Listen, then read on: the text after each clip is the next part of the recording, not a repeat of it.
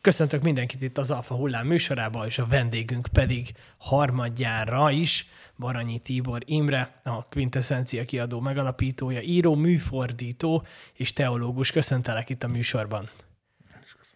Nem kisebb feladatot tűztünk ki, ugye a kereszténységet és az iszlám vallást sikerült gorcső alá vennünk, és most pedig a buddhizmus következik, ahol ugye már egészen sok segítséget kértem tőled, és először ezt a könyvet kaptam Julius Evolától, a felébredés doktrináját, és hát itt a műsor előtt is beszéltük, hogy hát itt aztán három-négy oldalassával halad az ember, és amikor visszatér, akkor rádöbben, hogy mennyire nagyon-nagyon sok új információ van még, ami felett elsiklott, vagy nem, tudott, nem tudta elmélyíteni.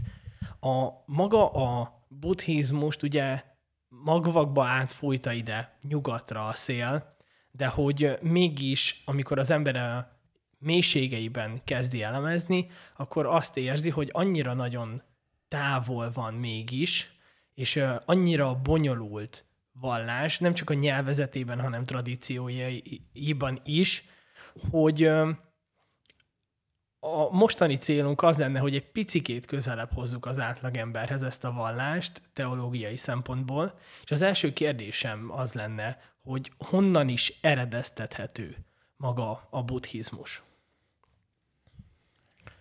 Picit hagy pontosítsak, a buddhizmus nem vallás, és az átlagemberhez nem lehet közelebb hozni, ez ugye a legkiválóbbaknak az útja. Persze próbálkoznak nyilván ezzel is, hogy boldog-boldogtalan buddhista legyen, és annak is vallja magát, de szerintem ezt most próbáljuk inkább félretenni, hanem a lényegre törekedjünk.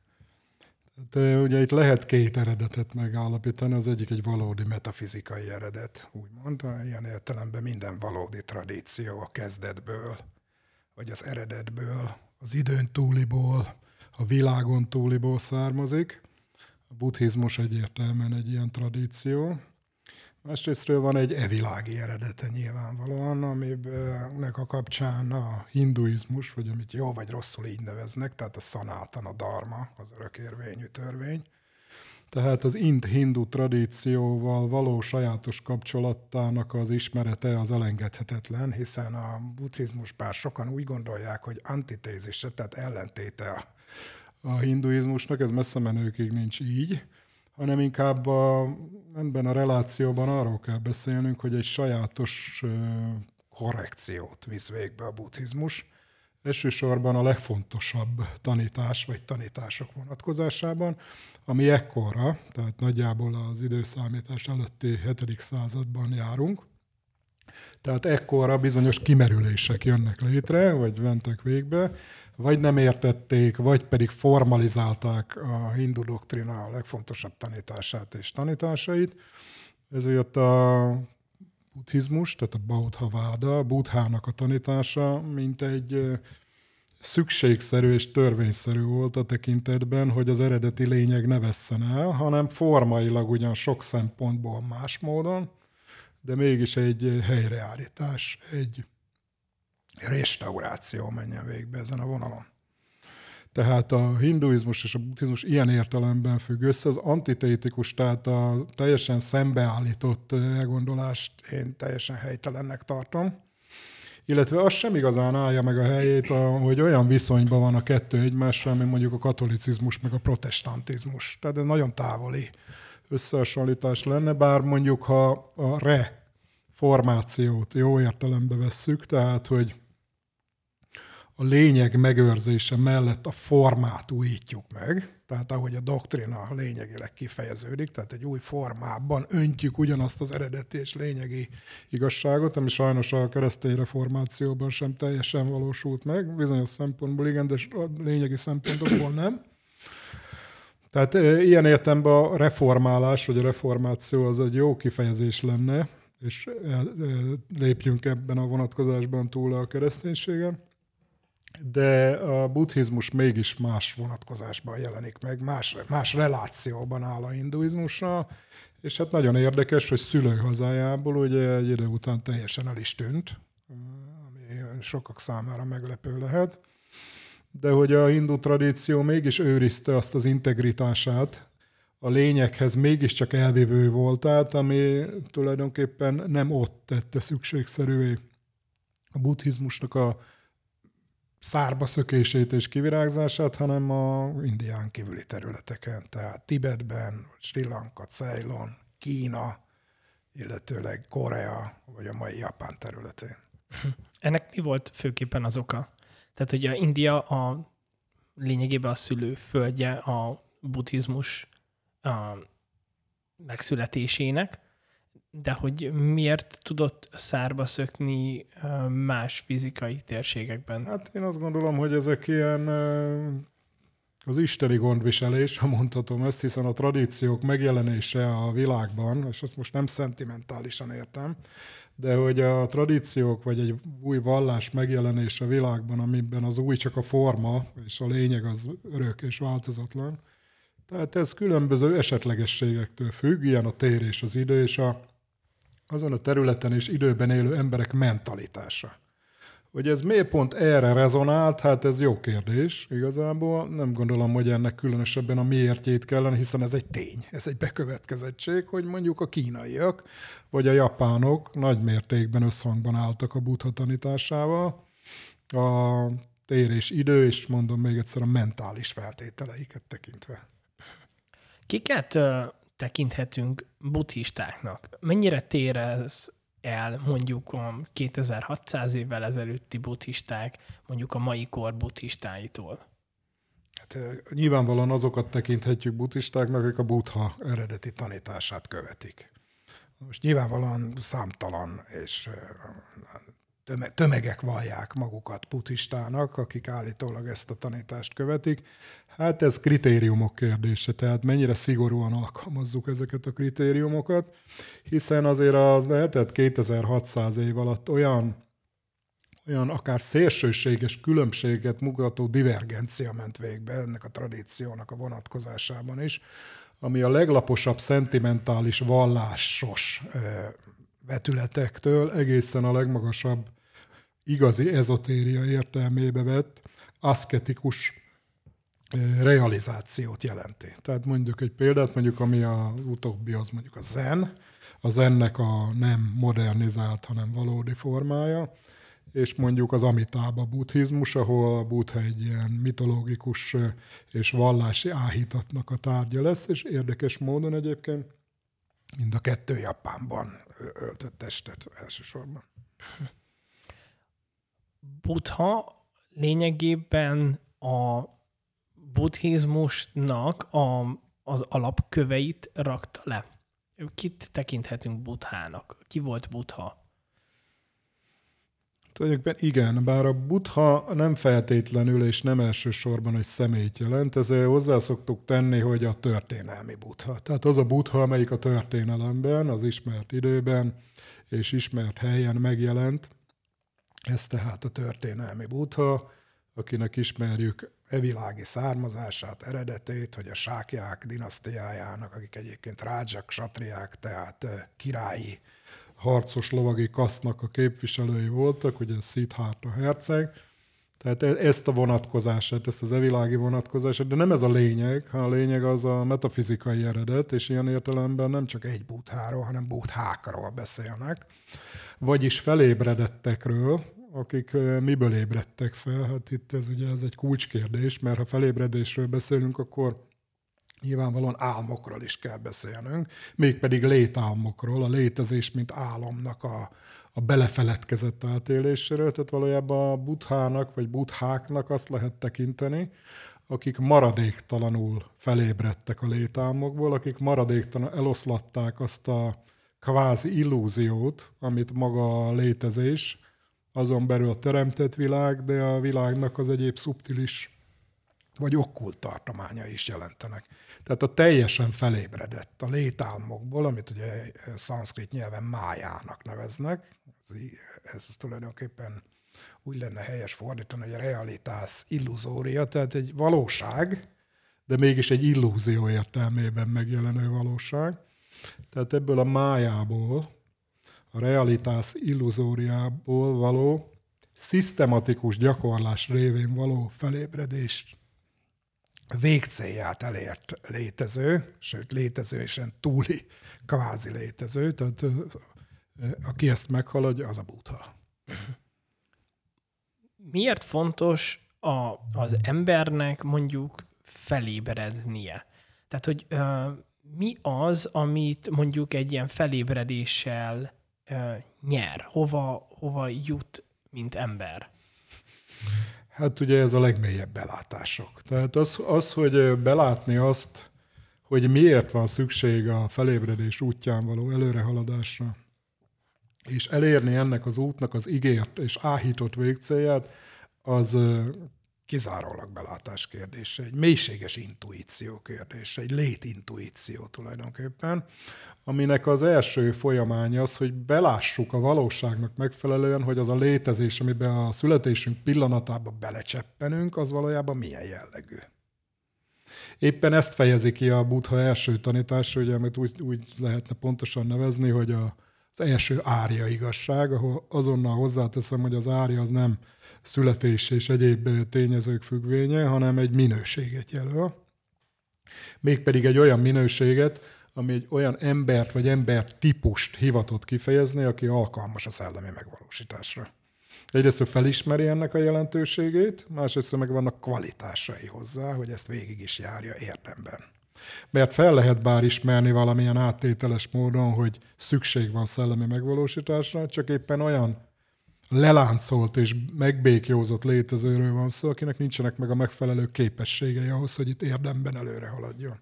Mondjuk a harcművészet útján is, tehát lehet, hogy valaki harcos akar lenni, de alkalmatlan testileg és lelkileg arra, hogy ezt az utat végigjárja, akkor ez számára egy járhatatlan út lesz.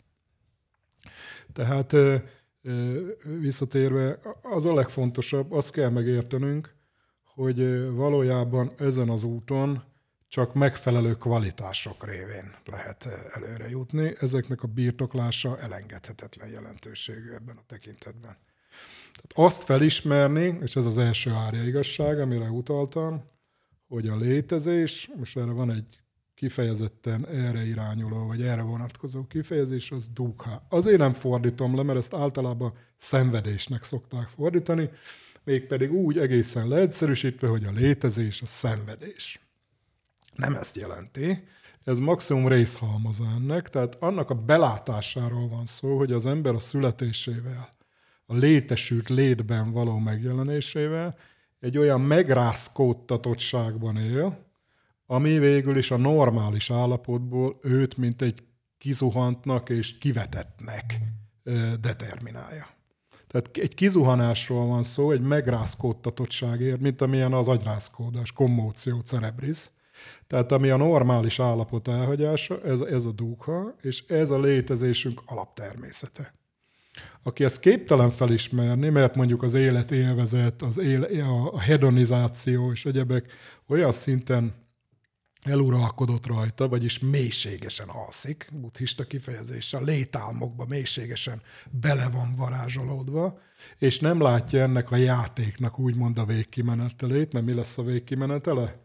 Hát hanyatlás, öregség, betegség és halál. Tehát, hogy az egyik oldal az, hogy megszületünk, élvezzük az életet, a másik oldala meg az, hogy előbb-utóbb lehanyatlunk, betegek leszünk, öregek és meghalunk. Már pedig, ha a meghalás az megsemmisülést jelentene, mint ahogy egyébként a legtöbb létező sajnos megfelelő rálátás és kvalitások hiányában nem képes ezt máshogy elgondolni, ami számomra felfoghatatlan, hogy ebbe egyáltalán ember hogy tud belenyugodni, meg beleegyezni. Tehát, hogy tulajdonképpen úgy él, mint aki halára van ítélve, és még nem is tudja a, a kivégzés végrehajtásának időpontját, mert ezt nyugodtan elmondhatjuk az emberi létezésre. Tehát, hogy tulajdonképpen egy, egy damoklész kardja lebeg mindenki felett, hogy az mikor fog ráesni, ez csak időkérdése. Nagyjából szerencsének mondják, de valójában ez egy determinál dolog. A tettek, elkövetett tettek, következmény és egyebek. Na szóval, ha valaki ezt nem képes felismerni, hogy a létezés, amiben mint egy találja magát a születése pillanatában az ember, az végül hanyatláshoz, betegséghez, öregséghez és halálhoz vezet, és ez egy kommóció, tehát egy megrázkódtatott állapot, annak számára a buddha tanítása értelmetlen. A buddha ahhoz az emberhez beszél, akinek ez az alap létélménye, aki ezt képes felfogni, aki látja azt, hogy nem azért születtünk ebbe a világba, hogy azon gondolkozzunk, hogy mit fogunk elfogyasztani, meg mikor, hova megyünk nyaralni, meg ezek, meg milyen autót, milyen autóra fogok cserélni, és ezt nem tudom, meddig akarom folytatni, mert ebbe igazából senki nem gondol bele, hogy nyugdíjas koráig, vagy még nyugdíjas kora után is kell neki egy jobb autó, vagy egy nagyobb hát. Szóval ezek, hogy ennek valójában nincs vége, nem lenne vége, ha valami, ami ő rajta kívülálló erő, számára így jelenik meg, az őt lesújtja megöregszik, megbetegszik és meghal. Tehát kiesik ebből a játékból, tehát hogy ezt nem képes mondjuk 20 évesen belátni, hanem 60 évesen sem látja be, tehát ezt a mókus kereket járja. Na, ezt nevezik a, ezt nevezi a buddha a tanításában, meg egyébként ez a fogalom régebbi, úgy szanszárának. A szanszára az valójában létörvénytelen. Az örvénylések nek az a köre, ami a létezéshez eleve hozzá. Hogy egyik állapot követi a másikat, a másik állapotot a harmadik, és ennek valójában sem kezdete, sem vége nincs, ha horizontálisan tekintjük. Tehát nem lehet megmondani ilyen értelemben, hogy mikor kezdődött a világ, és meddig fog tartani a világ, mert egyik állapotból mindek következik. Szóval a szanszár, ez a végtelen járom. A szükségnek ez a kereke, hogy a görögök nevezték. Tehát ez a kilátástalan létben levés, amiből nincs kiszabadulás látszólag. Szóval ennek az állapotnak a kommótív, megrázkódtatottság és abnormális jellege az, ami az első felismerés kell, hogy legyen, de mélységes felismerés, nem úgy, hogy a fejembe úgy, hogy elgondolkoztam rajta, és akkor valami, hanem hogy alaplétélmény, hogy ez, ez, ezzel a létezéssel, amit itt sajátomnak birtokolok a születésemmel együtt, az apám és az anyám általi nemzésből következően, az nagyon-nagyon súlyos problémákkal terhes. Nem úgy, hogy emberi szinten, mert emberi szinten nincsen semmi problémám, megoldottam az élet abszolút kérdéseit valójában, vagy nehéz kérdéseit, ami az emberek legjobban kínlódnak, mondja a valódi buddhista. Itt a probléma az, ami ontológiai mélységű, tehát az, ami, ami nem a személyes jól vagy rosszul csináltamtól függ, nem annak a függvénye, hogy az életemet jól bonyolítottam, vagy rosszul, hanem ez akár jól bonyolítottam, akár rosszul, és hibákat követtem -e, mindenképpen bekövetkezik. Tehát mindenképpen bekövetkezik az, hogy meg fogok öregedni, meg fogok betegedni, és meg fogok halni. Ez alól nincsen kivétel. Már pedig, ha ez a helyzet, és ez csak időkérdés, hogy bekövetkezik, akkor valójában egy komoly gondolkozású ember számára semminek nincs értelme. Ez csak időbeli, tehát olyan, mint hogyha kihirdetik számodra, hogy meg fogsz halni, csak nem, ahogy az előbb mondtam, csak éppen a végrehajtás időpontját nem közölték. Hát aki ebbe jól tudja magát érezni, hogy tudja magát jól érezni? Úgy, hogy belefeledkezik. Elvarázsolja magát. Létálmokat él át. De hogyha kinyílik a szeme, és eszébe jut, hogy uh, én kérem szépen halára vagyok ítélve, meg az elmúlásra, ami még nem is biztos, hogy sokkal enyhébb dolog, hiszen az öregedés az azért olyan súlyos dolgokat hoz magával, hogy az ember még azt is elfelejtheti, amit tudott korábban, és egyebek. Tehát elég szenvedésteli állapot lehet, nem feltétlenül. Na szóval, hogyha ebbe belefeledkezik, ez, ezt nem látja tisztán élete mindennapján, mondjuk úgy, ahogy a kártauziak szerzetesek a kereszténységben azt mondták, hogy memento mori, és egyébként semmi más nem voltak hajlandók beszélni, tehát hogy emlékezz a halára, akkor ez annak a kezdete, hogy a szemünket fedő por, ami a létálmokat jelenti, hogy itt alszunk ebben a világban, az elkezd oszladozni. És hogyha ez megvan, na hát itt jön a buddha, aki azt mondja, hogy ezekből a felismer- ebből az első felismerésből, és van még néhány ilyen alapfelismerés, megmutatja azt az utat, szisztematikusan, technikailag precíz módon, mindenféle szentimentális vallási köd nélkül, és egyebek emocionális terhek nélkül, tehát egy technikai árja, dor, tiszta világossággal egy harcosnak, aki a feladatot végre akarja hajtani, ott nem szentimentális érzelgőség van, hanem össze kell szedni azokat a problémákat, azoknak a megoldását, világosan, precízen, egyszerűen, hogy ezt a feladatot hogy tudom végrehajtani.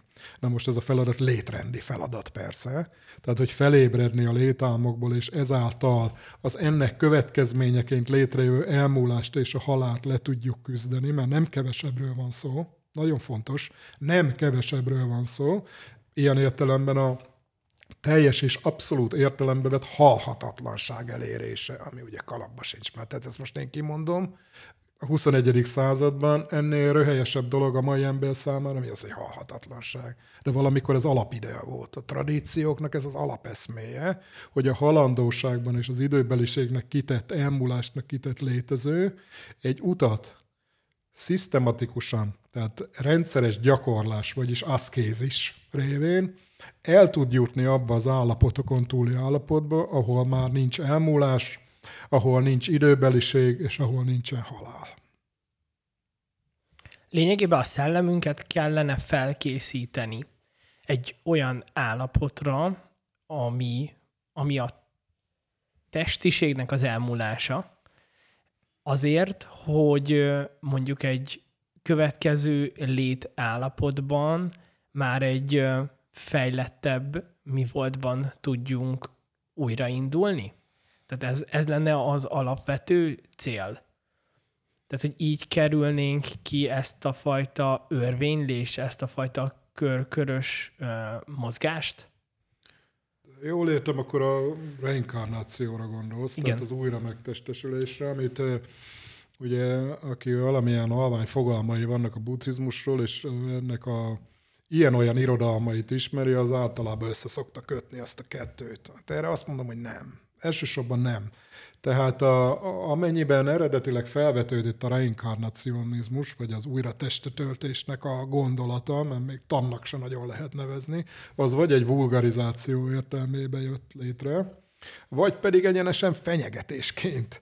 Tehát ez nem olyan happy endizmus, hogyha itt most elrontottad az életedet össze-vissza a tévejektél és egyebek, akkor semmi baj, mert végül már meghalsz, de kezdheted előről, és akkor ez gyakorlatilag vég nélkül folyik, szó nincs erről. Tehát, hogyha eredetileg szó nincs erről, nyilván az időben aztán bőven teret nyertek ilyen elgondolások, de szóval, ha ezt eredetileg így felvetették, hogy nem tudsz kikerülni a létforgatakból, vagyis a szanszárából, még a haláloddal sem, hiszen az is egy alapvető eszme a tradíciók világában, hogy az ember biológiai és fizikai halálával a létezése nem ér véget ezt kétszer aláhúzva. Ez csak a modern, modernitás, mint fundamentális eretnekség, a modern ateista materializmus az első a világon, amelyik azt tételezi és azt szugerálja az emberekbe, hogy amikor biológia meghal, akkor mindennek vége van, kivéve a világnak egyébként, ami ő nélküle majd tovább megy, és itt az élvezkedés tengere az majd folyik tovább, csak ő, mint loser, ebből kiesett. Na szóval ennél antitradicionálisabb vagy hagyományellenesebb elgondolás soha nem létezett, ezért mondom, ez, ez fundamentális eretnekség. Minden tradíció és valamire való vallás abból indul ki, hogy az ember biológiai halálával a létezése nem ér véget. És akkor itt ugye annak megfelelően, hogy a, tradi- a különböző tradíciók mit tanítanak, formailag előáll egy túlvilág, és az vagy érdemei szerint, vagy tudati erői szerint részesedik belőle az, a létező. És akkor itt merült fel az, hogy hát a túlvilág az ugye nem tart örökké, hanem vissza kell térni a földi emberi világba, és akkor egészen vulgáris szinten akkor megjelenik újra, és akkor kezdheti előről a hülyeséget, vagy akármit. Tehát mondom, ha ez egyáltalán felmerült, akkor ez valójában fenyegetésként. Az, hogy, e, az, hogy gyakorlatilag ugyanúgy, ugyanúgy elbuktad ezt a küzdelmet, és valójában azzal, hogy ide visszaszérsz, semmit nem oldottál meg, hiszen a szenvedés is és a dúkhá, használjuk inkább ezt a kifejezést, tehát a megrázkódtatottság és az abnormális állapotok sorozata az ugyanúgy folytatódni fog. Tehát valójában nem oldottál meg semmit ezzel a kérdéssel. De mondom, eredetileg nem is tanítottak ilyet. Tehát eh, ugye itt azt kell megvizsgálni, de nem, ebben nem menjünk nagyon bele, mert nagyon bonyolult, de azt kell megvizsgálni, hogy ki az, aki reinkarnálódik. Tehát, hogy XY, Keresztesi Péter, vagy Baranyi Tibor Imre, aki meghal, az majd utána valahonnan előjön újra, és akkor magára ölt egy testet és egy világot maga köré, és folytatja. Szóval ez teljesen nonsens. Teljesen nonsens. Nem csak azért, mert hogy az úgynevezett reinkarnálódott lények nem emlékeznek a múltjukra, de erre is tudjuk, hogy vannak mindenféle szemfényvesztő gyakorlatok, a reinkarnációs hipnózis, meg egyebektől kezdve, ahol mindenki visszaszokott emlékezni rá, hogy Julius Cézár meg Kleopátra volt, de csatornatisztító egy segédmunkás soha. Tehát, hogy, hogy kis karikírozzam ezt az egészen bornírt elgondolást. De szóval ez, ez, ezen a szinten elgondolt, vagy felfogott, felfogott reinkarnacionizmusra unblock azt mondhatjuk, hogy egy antitradíciós elgondolás, hagyományellenes elgondolás. Tehát alapvetően maga a reinkarnációt ugye a buddhizmushoz kötik, de, de akkor ebben, ebben az értelemben ez így nem igaz. Nem igaz. Nem igaz. Még az a reinkarnáció, ami viszont mondjuk követhető, vagy amiben igazságot lehet találni. Nincs olyan. Tulajdonképpen Nincs ez, hogy a, a létezési forgatagban egy individuális létező újra visszatér, csak éppen nem emlékszik előző vagy következő állapotaira, mert egyébként fel lehet vetni akár azt is, hogy a, hogy a jövőben fogok, vagy a múl, nem csak a múltban inkarnálódtam, hanem a jövőben. Szóval ez, ennek nincsen tradíciós alapja. Megjelentek ilyen eltévejedett elgondolások, amiket egyébként lehet viszonylag jól érteni, mert ezek inkább szimbólumok, meg lehet nagyon rosszul, hát a modernek és a mai felfogás az természetesen a legrosszabb módon értelmezi, de ezeket a buddhista doktrina eredetinek tárgya, vagy eredeti buddhista doktrinát szerintem tegyük félre. Számomra nagyon nehéz azt megérteni, így a, ahogy átvesszük így a vallásokat, hogy valójában miért jut el mindegyik vallás ahhoz, hogy, hogy, a, hogy, a, hogy az ember az valójában egy ilyen létforgatagban alszik. Aktívan alszik. Miből, miből kell alapvetően felébredni, és miért kell? Tehát, hogy mi az, ami fele a felébredéssel az, az ember tart. Tehát, hogy alapvetően a létezésünknek a, a az egyik mozgatórugója az lenne, hogy, hogy elérjük ezt a fajta szellemi állapotot, és ezt mindenkinek el kellene érni? Hogy mi, mi, a, mi az oka? Tehát az, az oknak a metafizikai oknak a vizsgálata, ugye az egy rendkívül mély teológiai belátások sorozatát igényli. Tehát az, hogy valójában valójában a, a, létálmokban benne lét, az, az első, úgy lehetne röviden megfogalmazni, hogy a feltételekhez kötöttség. Tehát van egy embertípus, és ez az, a, amiről az előbb beszéltünk, tehát a nemes tanítvány, az árja, aki a nem származásilag, hanem még egyszer hangsúlyozom, kvalitásait, minőségét és képességeit tekintve nevezték ennek, akinek a feltételekhez való kötöttség, és az abból következő állapotok nem megfelelőek. Azt mondja, hogy az ő identitása az ennél magasabb. Felismeri magában azt, hogy ő nem a kitettségeknek és a feltételekhez való kötöttségnek a lénye, hanem a saját lényének a legmélyén, kezdetben, és mint végcél, az az állapotokon túli állapot van, ami nem feltételekhez kötött. Nincs hozzá kötve a feltételek olyan rendszeréhez, mint amit a világ jelent az ember számára. Ilyen feltételek a tér, az idő, az idő múlás és az ebből következő ugye, hanyatlás és öregség. Egyáltalán bármiféle kondicionáltság, az, hogy az érzelmeknek kitett gondolatok áramlanak benne, és minden változik. Minden változik, semmi örök nincs a világban. Ez ugye az Buddha úgy, nevez, úgy fogalmazta meg, hogy anitya váda, a váda tanítást jelent, vagy doktrinát, az anitya az lényeget, vagy maradandóságot. Hogy nincs semmi, ami maradandó lenne a világban. Minden elmúlik igazából. Tehát ennek a belátása szüli a tradíciós világban, és miért szüli? Azért, mert még emlékeznek az eredetre. Az eredetre, ami ugye ezt is már talán itt a beszélgetéseinkben is elhangzott, hogyha a tradíciós értelemben eredetről beszélünk, akkor mindig eszmeileg a legmagasabbra kell gondolni. Homlok egyenesen ellentétes módon ahhoz, ahogy az evolúcionizmus, a modern evolúcionizmus elgondolja, ami az eredetet legarúra teszi. itt megint egy homlok egyenest ellentétről van szó. Tehát, hogy nem az egy, sőt, hát ugye van itt kémiai evolúció, meg biológiai, nagy bummal kezdődik minden, felrobban, ismerjük a mesét, meg a történetet, de a lényege, hogy alulról származik minden. A tradíciós értelemben pontosan az ellenkező igaz. Az ember felülről származik, eszmeileg a legmagasabb pontról, de nem úgy, hogy a világban a legmagasabb pontról, hanem ami a világot meghaladja.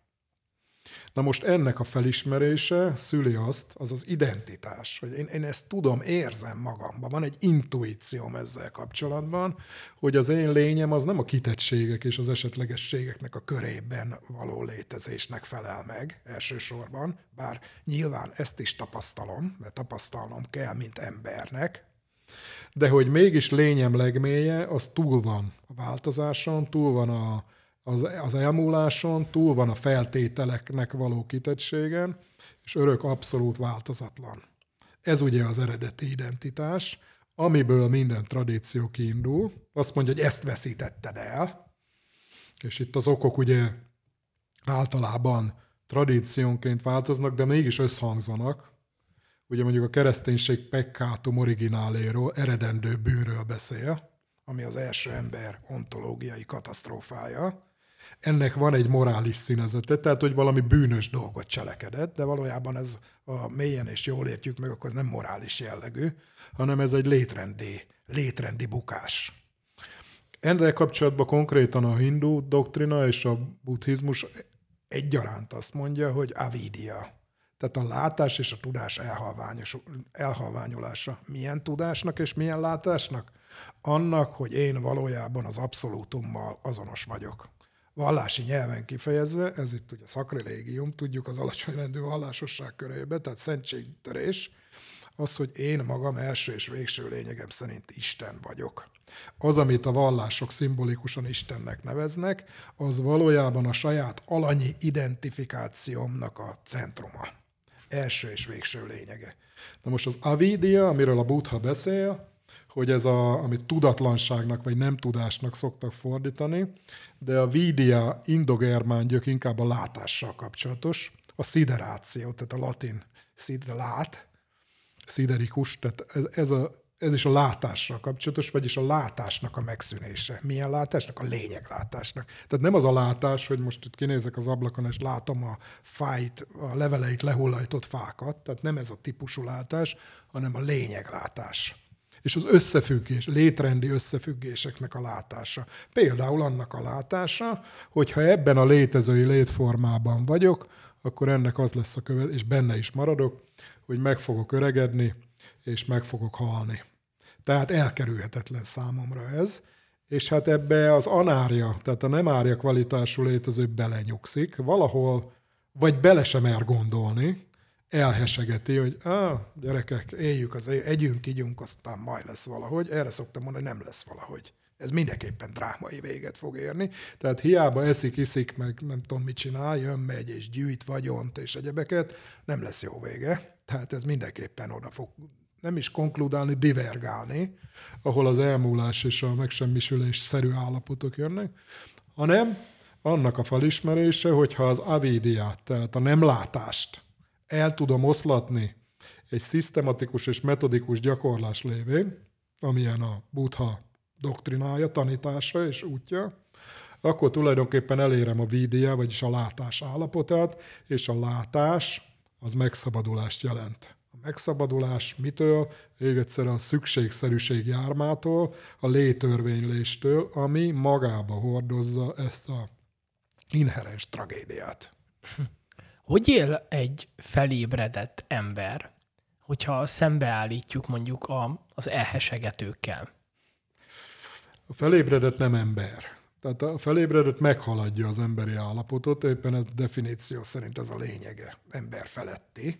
Nem a Nietzsche értelemben, ami egy tulajdonképpen egy titán, hanem ez egy legitim értelemben nem az emberi lehetőségeknek és az, az énnek a kvázi horizontális határtalamba való kiteljesítése. Tehát nem arról van szó, hogyha a két perc alatt tudok futni száz métert, akkor addig ügyeskedek, míg egy perc alatt tudom. Tehát nem ilyen típusú emberen túliságról van szó, mert ezek horizontális kiterjesztések, hanem az emberi kondíciók vertikális meghaladásáról van szó. Tehát először is a felébredett ilyen értelemben maradéktalanul elhagyja az emberi állapotot, nem kevesebbről van tehát szó, ugyanakkor nem él, mert ez meghaladja az életet. Tehát a nirvána, a transzcendentális ellobbanás, ami, és erről még szerintem érdemes kicsit részletesebben beszélni, mert itt is teljes a félreértés ennek a vonalán. Tehát az nem megsemmisülést jelent, hanem egy, meg, egy transzcenziót, egy meghaladást. Meghaladását éppen azoknak az állapotoknak, amelyek a szanszára, tehát a létörvényben azt a tragédiát implik, hordozzák magukból, amiről most beszélünk. Tehát a felébredett nem él, hanem az élete tulajdonképpen van. A vanságnak abban az értelmében, ahogy mondjuk a skolasztika azt mondta, hogy Deus est esse, tehát hogy Isten a lét, Isten a tiszta lét. Úgy is mondta, hogy Isten az, aki van, a létezés teljességét birtokolja, a lét teljességét birtokolja, a többi létező, mondjuk az emberi világban lévő emberek pedig részesednek ebből valamilyen arányban. Nem a tiszta létet birtokolja, hanem a létből valamennyit. Az szerint, hogy mennyit birtokol a tiszta létből, annyira hasonló Istenhez, és amennyire elhagyja ezt az állapotot, annál inkább alacsony rendű, és az elmúlásnak kitett állapotba kerül a létező. A földi életnek amúgy ebben az értelemben megmarad az értelme, hogyha maga a horizontális sík olyan, olyan szinten atomizálódik, és olyan szinten a vertikális sík veszi át a dominanciát? Nem atomizálódik, egyszerűen felis, felismeré, felismerté válik, hogy ez nem létezik. Ugye sunya alapfogalom a buddhizmusban, sunyatá üresség, hogy minden üres. És ezt megint nem egy priváció, egy megfosztottság értelmében kell elgondolnunk, tehát egy, egy negatív, hanem ez egy abszolút pozitívum értelmében, hogy az, ami mindent megkülönböztetés nélkül magában foglal, az nem differenciálódik különböző létformákká. Tehát egy olyan ősállapotot próbáljunk meg elgondolni, bár ez nyilvánvalóan elgondolhatatlan, de mondjuk mint egy megsejteni, ami minden differenciálódás, tehát szétválás, formaöltés, megnyilvánulás előtti és feletti. Ilyen értelemben a világ teljesen nem megsemmisül, mint egy ellobban. Ezért nagyon jó szó a nirvána, mert itt arról van szó szimbolikusan, mint a gyertyaláng, amikor kialszik, akkor ellobban. A világ ugyanígy tűnik el a megvalósító számára, és nem úgy, hogy ja Istenem, elveszítettem a világot, amit annyira, hiszen ez a mánia, ez a kötődésnek a, a kötődésnek a, a kivetülése valójában. Az, hogy világ van buddhista szempontból, az azért van, mert bennem mániák élnek, ősi mániák, szenvedélyek, átvilágítatlan az avídiából, a nemlátásból következően, és ezért tulajdonképpen tudati erőim szétesettsége világként nyilvánul meg körülöttem. Tehát a világ az belőlem származik, nem én vagyok a világban, buddhista szempontból, hanem a világ van az én tudatomban. És ilyen értelemben, hogyha a tudatomat az aszkézis folyamán visszavezetem az eredeti állapotba, akkor ilyen értelemben a világot is maradéktalanul meghaladom. Visszavezetem egy ős állapotba, egy olyan kezdeti, vagy kezdet előtti differenciálatlanság állapotába, amit csak a legnagyobb pozitívumok értelmében lehet, amihez képest még a legmagasabb mennyország is tulajdonképpen egy alászállás.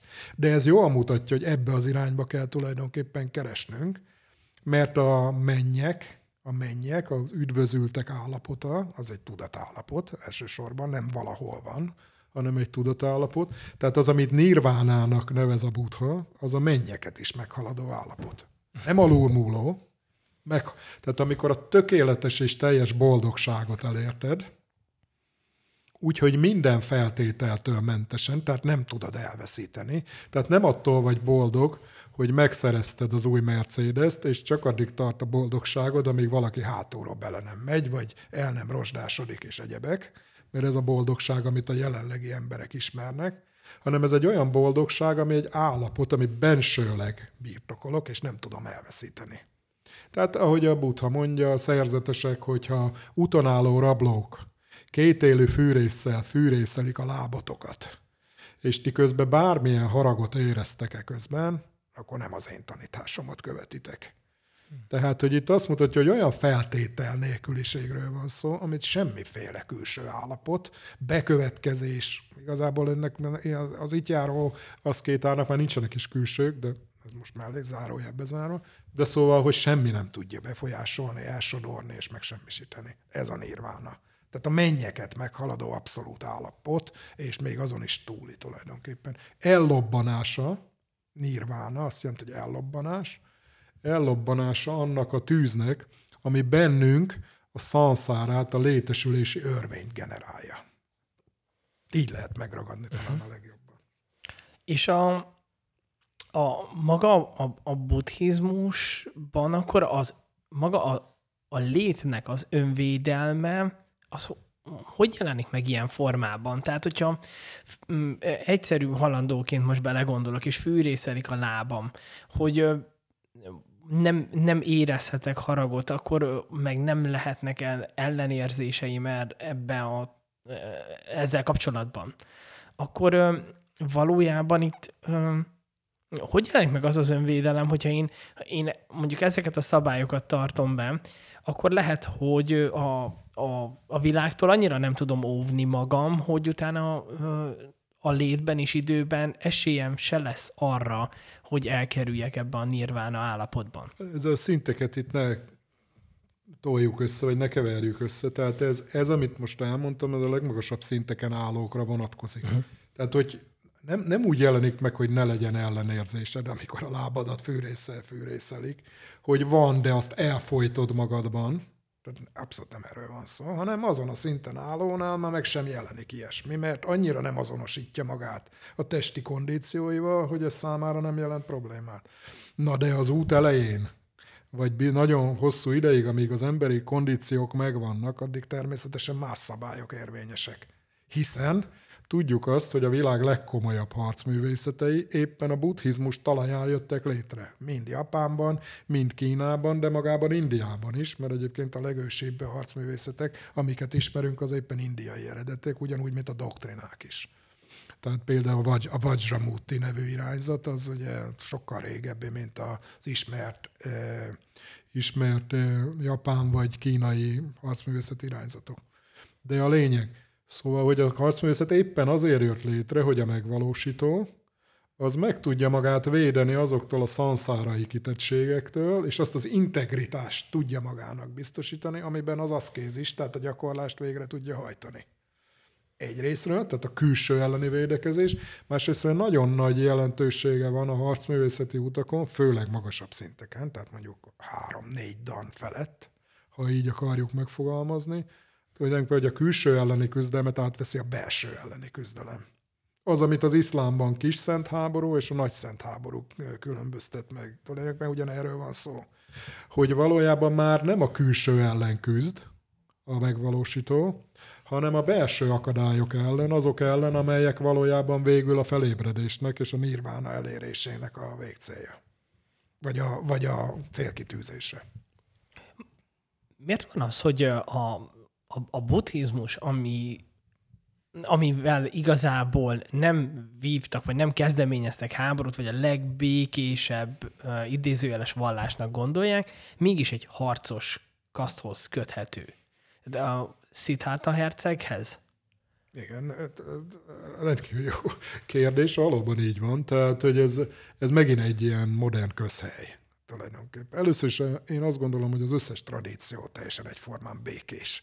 Tehát olyan nincsen, hogy, hogy békét, tehát hogyha a békétlenség külső ö, szanszárai célok, tehát például hatalomvágy működtetne egy tradíciót, akkor az nem lenne tradíció egészen másra. De ez az iszlámra is igaz, ezt már megbeszéltük. Igen. Tehát az, hogy az iszlám az a terrorizmus vallása a legsötétebb ostoba közhely. Nyilván ezeket azok tudják elfogadni minden további nélkül, mert fogalmuk sincs arra, hogy milyen a valódi iszlám. De most ugye nem erről beszélünk. Tehát egyrésztől azért a buddhista országokban is bőven voltak háborúk, tehát ez sem igaz, hogy igazából ezek ilyen ülnek és folyik a nyáluk, és akkor tulajdonképpen, hogyha a madár a fejükre szarik, akkor azt minden további nélkül azt ugye elfogadják, sőt megköszönik. Tehát nem ilyen jellegű, hanem arról van szó, hogy amíg a szanszárai létezésben a feltételek biztosítása elengedhetetlen a megvalósítás bejárásához, addig azokat meg kell teremteni, és hogyha ott ellenséges dolgok vannak, akkor azokat ki kell iktatni. Ez a harcnak a jelentősége. És valóban, ahogy mondod, Szithárta herceg ksatria kasztba született, tehát ksatria volt, ez ugye az hindu kasztrendszerben harcos lovagok, amiket ugye a bráhmanák, a szellemi kaszt megelőz bizonyos értelemben, de mégis azt kell mondani, hogy itt a Krisztus előtti 7.-6. század környékén a satriákban olyan benső, már persze a legjobb, legkiválóbbakban, olyan belső kvalitások éltek még, és ennek a legszebb és legnagyobb példája maga a Sákiamuni Buddha, vagy a Siddhartha herceg. Tehát, hogy olyan kvalitások éltek, amelyek a megvalósítás, a valódi szellemi megvalósítás vonatkozásában nagyobb lendületet, nagyobb, nagyobb kvalitásokat jelentettek, mint akár a evilági értelemben vett brahmanai származás. Ezt persze aztán úgy is beállították, hogy az a ksatriák lázadása a hindu tradíció ellen és a brahmanák ellen, Ebben lehetséges, hogy van valami, de alapvetően én azt gondolom, hogy a, a regula internáját, tehát a belső lényegét, a belső rendjét ismerve a buddhista doktrinának, ebben semmiféle lázadás jelleg nincsen. Itt ami a fontos, az a korrekció jelleg, hogy kiigazítani azt a doktrinális elhalványodást, azt a tanításbeli elhalványodást és megvalósításbeli erő, elerőtlenedést, ami ebben a korban a hindu doktrinának a különböző vetületeit jellemezte. Tehát itt, amit a Buddha megfogalmazott, az, az nagyon határozottan a megvalósításra való irányulás. Minden egyébtől függetlenül, mert csak beszélünk a dolgokról, akármilyen szofisztikáltan, filozófiailag bárhogy, azzal nem fogjuk megoldani a problémát. Mi az alapvető különbség a felébredés és a megvilágosodás között? Mert ezek is olyan fogalmak, amik itt vannak már a nyugati társadalom hétköznapjaiban, és a köznyelvben is rengeteget használjuk őket, mégis amikor ténylegesen le kell ülni és mondjuk definiálni, vagy, vagy mélységeiben beszélni róla, akkor igazából uh, a uh, hüvelyben nem találunk uh, puskaport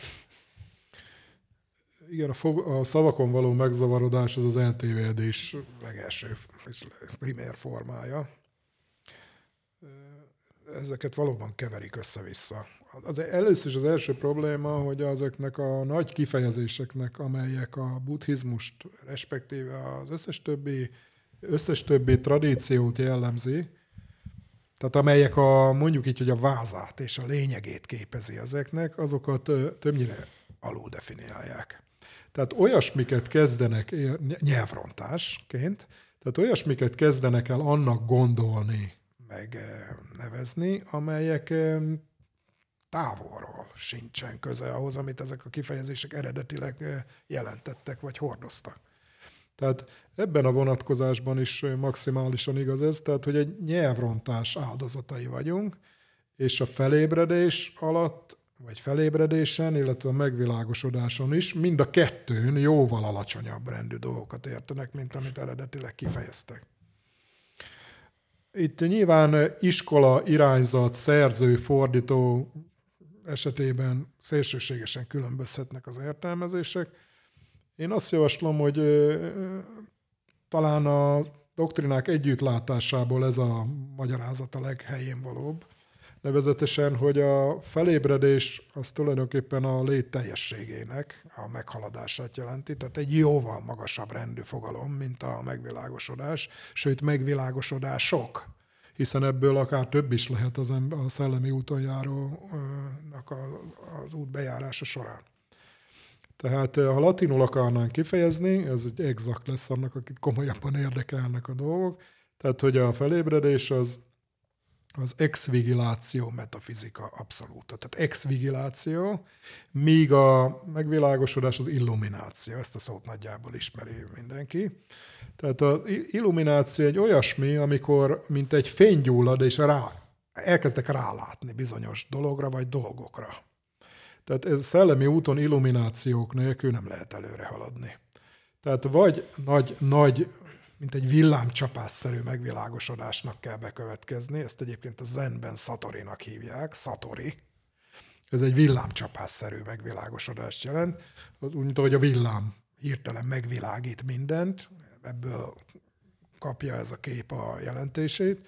Úgy a megvalósító hirtelen mindenre rálát egy pillanatra, de utána bezáródhat körülötte még az ég. Tehát megnyílik az ég, a nap kisüt, mindent meglátok, de ez bezáródhat ahogy a villám is csap egyet, ha körbenézel, mindent látsz egy pillanatra, de bezáródik tulajdonképpen, de megmarad az emléke. Tehát a megvilágosodott, vagy a megvilágosodást átélő, bár nem látja folyamatosan azt, amit a megvilágosodás pillanatában lát, effektíve, de emlékszik rá. És ez az emlék további, mint egy illuminációt jelent számára, ahhoz, hogy esetleg következő még nagyobb horderejű, vagy még nagyobb kiterjedettségű megvilágosodást élhessen át. Tehát a megvilágosodás, hogy a szó is mutatja, fénygyulladásra, és ez elsősorban értelmi természetű. Tehát, hogy érteni kezdek. Ért, értem, értem például a buddha doktrináját. Nem csak úgy kívülről nézegetem, hogy milyen szép dolog ez, hanem hogy bele tudok helyezkedni annak a lényegébe, a bensejébe, és azt elkezdem tudni sajátom, sajátomként, nagyon fontos, sajátomként megére, megérteni. Ez értés. Az értés egyébként egy ember feletti állapot. Amikor az ember értésben van, az ember értésben van, akkor valójában először is végtelen az egy boldog állapot. Valaki értett már meg dolgokat, most nem feltétlenül a differenciál hányados kiszámításáról beszélek, de egyébként az is, de ha létbeli összefüggésekre valaki úgymond rájött, vagy csak rájött arra, hogy mondjuk hogy működik a világban a gazdaság és a politika, valami lényegi elvre rájött, és ez az értés ezt mint egy ízlelgetést tapasztalja, akkor azt lehet azt mondani, hogy ez egy kifejezetten boldog állapot. Mert az értésben az ember meghaladja a pusztán emberi állapotot, ott valami több, több van. Most a megvilágosodás ilyen nagy horderejű értés, hogy megértem megér, nem rész problémát értek meg, hanem a lét teljességének valamilyen aspektusa, valamilyen vetületét értem meg. Na, tehát ezek a megvilágosodás, ez a megvilágosodás, vagy ezek a megvilágosodások, ami az úton járót folyamatosan kíséri, és ennek mint egy a betetőződése és végcélja maga a felébredés. Amikor mindent megértek maradéktalanul, megértem a kezdetet, a véget és a kezdet és vég között levőket, és tulajdonképpen ezzel mint egy meg is haladom azokat a, feltétele, azokat a feltételrendszereket, amely közönségesen az emberi állapotot jellemzi. Ez, ez maga a metafizikai. Azért metafizikai, mert a fizikalitáson, tehát a természet világán, vagy a létesültek világán túli. Abba való beleébredés, vagy felébredés. Az ember hol rontja el a, magát a, a felébredést? Mert hogy nagyon sokat látjuk azt, hogy amikor emberekkel beszélünk, hogy egyszerűen egy bizonyos szellemi üvegplafont nem tudnak áttörni emberek. Hogy miért van ilyen szintű diverzió szellemi szinten, tehát vertikális szinten? Erre nem lehet válaszolni igazából. Tehát az, hogy miért van ilyen tényleg szélsőséges különbség. Tehát olyasmi különbség van ebben a vonatkozásban az emberek között, mint mondjuk a állatfajok között. Tehát, hogy szélsőség. Tehát az egyik ember abszolút semmiből semmit nem ért, és nem azért nem érti, mert a környezeti tényezők számára ö, rosszak vagy, vagy kedvezőtlenek, mert ha belehelyezik kedvező és jó feltételek közé, akkor sem ér Nem semmit. változik semmi. semmi ez, ez a Igen, tehát a szociológia itt bukik meg, mert a szociológia ugye abból indul ki, hogy mindenki mindenre képes, csak éppen az a baj, hogy rossz kör, körülmények között született, meg rossz körülmények között élt, meg nem kapta meg a megfelelő oktatást, és egyebek. Hát ez teljes tévedés. Nyilván ilyen is lehetséges, tehát lehetséges az, hogy valaki többre lenne hivatott, hogyha kedvező feltételek közé, de azért alapvetően, hogyha valaki hivatott valamire, azt a hegyek megmozgatása árán is el tudja érni. Tehát, hogy erre a tradíció világába akár a prenatális, tehát születés előtti determinációkat is bevezették, hogy, hogy van olyan létező, aki mondjuk születésénél fogva virtuálisan beavatott. Tehát, hogy mint egy platóni reminiscencia, tehát visszaemlékezés értelmébe, ő már úgy születik, hogy tud dolgokat és akkor az élete egy pontján egy bizonyos eseménynek a révén, vagy egy valakivel találkozik, szóval a bármi esetlegességnek tűnő dolog révén egy csapásra, mint egy vissza, olyan, mintha visszaemlékezne arra, amit mindig is tudott. Mert itt ez a visszaemlékezés egy nagyon fontos fogalom, itt nem újat kell megtanulni. Ami a lényeg lenne az, hogy itt a végcél az valójában egy visszaemlékezés révén. Saját magamra kell tulajdonképpen visszaemlékeznem. Azt, hogy én nem pusztán egy feltételek között magát, magára eszmélő ember vagyok, hanem azt meghaladon egy feltétel nélküli. Tehát az abszolútum vagyok valójában. De erre az emberek, és itt jön a létálmoknak a kifejezés, hogy olyan mélységes létálmokat, olyan mélységesen bele vannak a varázsolódva a létálmokba, hogy semmi nem tudja felébreszteni őket. Éppen ezért a buddhizmus nem demokratikus dolog, mint hogy a vallások soha nem demokratikusak. Van demokratizált formájuk, alacsony rendű vallási szinten, ami mondjuk a tömegeknek vigaszt nyújt. De most már ott járunk, hogy még ezt se képesek az emberek megérteni, mert már sem, egyáltalán semmi nem probléma számára. Tehát annyira nem probléma számára, hogy előbb-utóbb meg fog halni, hogy az ember nem tud elképedni rajta, hogy ezt hogy, hogy lehet így egyáltalán élni. Hogy lehet úgy felkelni reggel az ágyból, hogy az életének abszolút semmi értelme nincsen. Azért nincs értelme, mert nem tudja, hogy az egész el fog veszni. Erre egyébként a hinduk használtak egy kifejezést, ez a pasú, a pasú az az ember, aki az áldozati állattal analóg szinten él. Tehát az áldozati állat sem tudja sajnos, hogy őt előbb-utóbb le fogják vágni.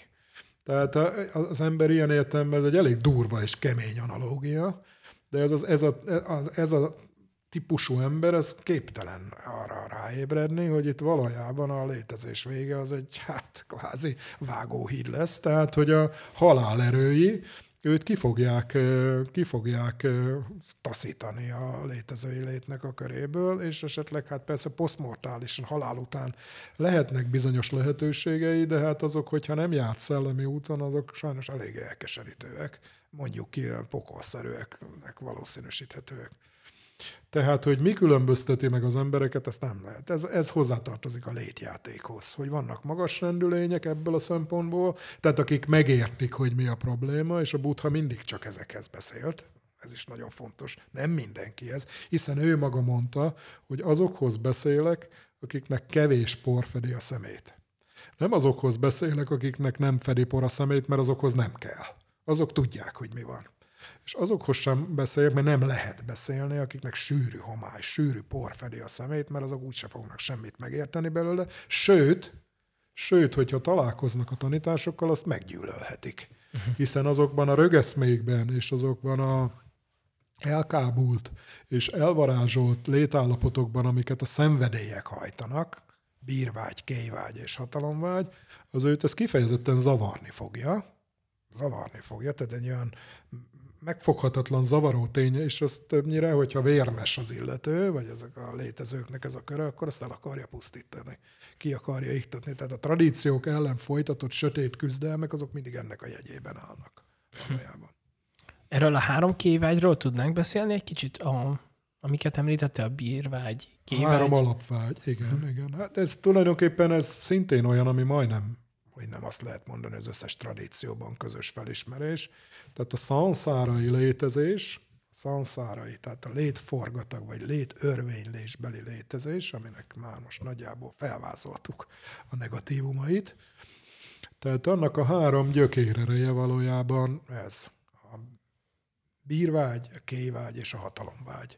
Ezek szorosan összefüggenek, és valójában ezeket, egy, ezeket mánia hajtja. Tehát ha megfigyeljük az ilyen, és hát ez nem nehéz, mert gyakorlatilag szinte mindenkit ez jellemez, de megfigyeljük mondjuk a, az eklatás képviselőit ezeknek a mániáknak, vagy vágyaknak, tehát a, aki a bírvágy tébolyultságába szenved, vagy a kévágy, vagy a hatalomvágy tébolyulatában szenved. Ez a bírvágy, ez a birtoklási? A birtoklási vágy, igen, rövidítve. Tehát az, hogy minél több mindent megszerezni, főleg materiális értelemben, de akár szellemi értelemben is, hogy igen, tehát a kévágy az, hogy a különböző élvezeteknek minél nagyobb teret engedjen az életében, a hatalomvágy meg ugye dominálni, elsősorban külső értelemben a létezést, vagy a létezőket. Tehát, hogy a, visszatérve, amit elkezdtem, tehát, hogyha megvizsgáljuk ezeket a létformákat, akiket eklatáns módon jellemez ez, akkor azt látjuk, hogy ezek teljesen öntudatlanul jellemzi. Tehát ő nem tudatosan a hatalomvágynak a, a képviselője, hanem mint egy a hatalomvágy őt megszállja, és mint egy ilyen, mondjuk így, hogy egy ilyen szolgaként használja. Tehát, hogy a hatalomvágy hatalom vágyaskodik, ilyen magyar talanul megfogalmazva, benne. Nem ő az ura a hatalomvágynak, hanem a hatalomvágy az ura neki. És ilyen értelemben ez teljesen elszenvedi, mert ugye a gyógyulás ezekből a problémákból az lenne először hogy tudatosítjuk, hogy hát én bizony a hatalom vágy, hogy a hatalmi tébolyban szenvedek. Én bizony a birtoklási vágyban szenvedek ha ezt ki tudná mondani, tehát lenne rálátása önmagára, és ez is egy, már egy buddhista gyakorlat tulajdonképpen, az önvizsgálat, önfigyelés.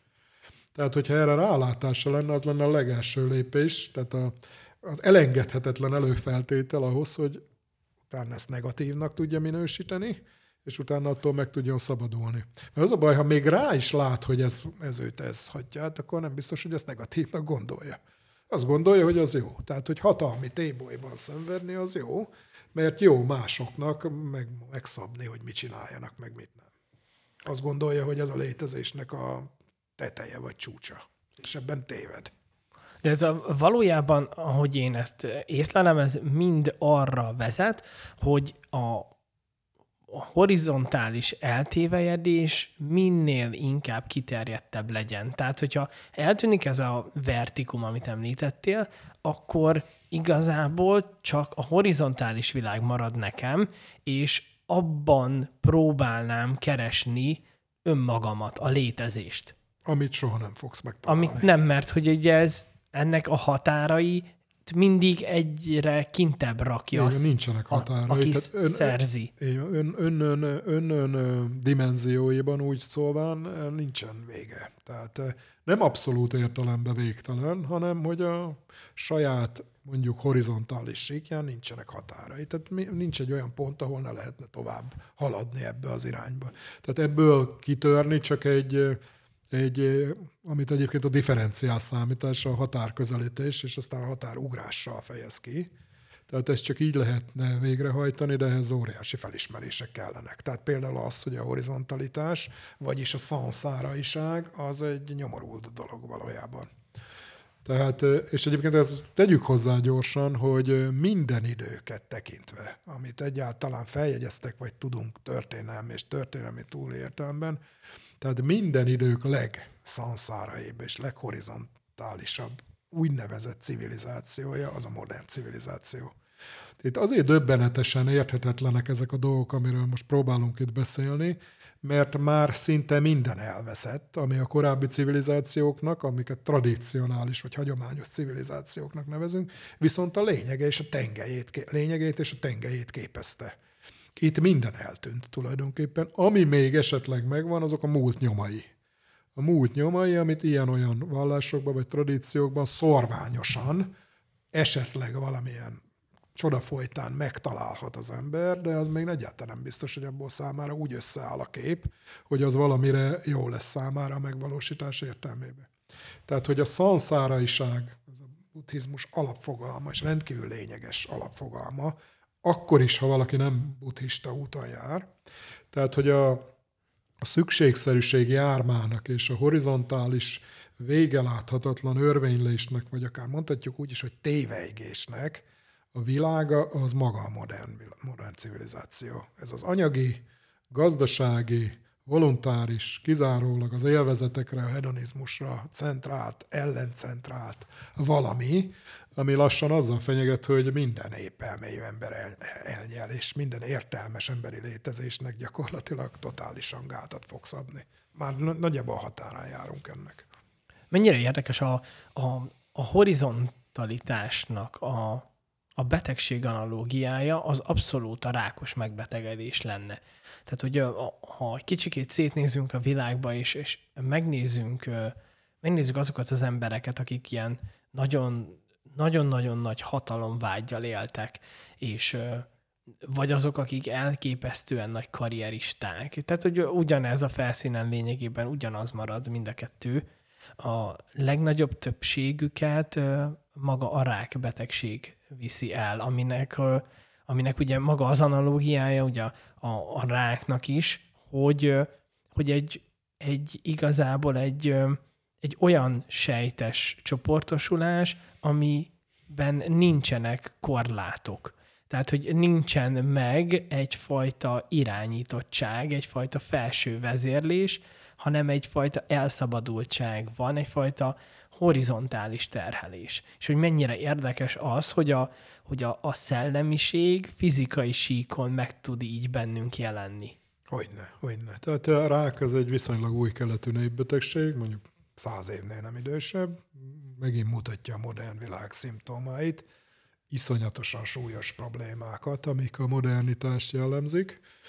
Igen, ez egy, ez egy tulajdonképpen egy olyan ontológiai őrület jellemzi a ráksejtet, hogy a gazda testet az gyakorlatilag elemészti. Tudja, tudnia kellene, hogyha elemészti, ez az ő halálához, az ő megsemmisüléséhez is vezet, de ezt nem hajlandó felismerni.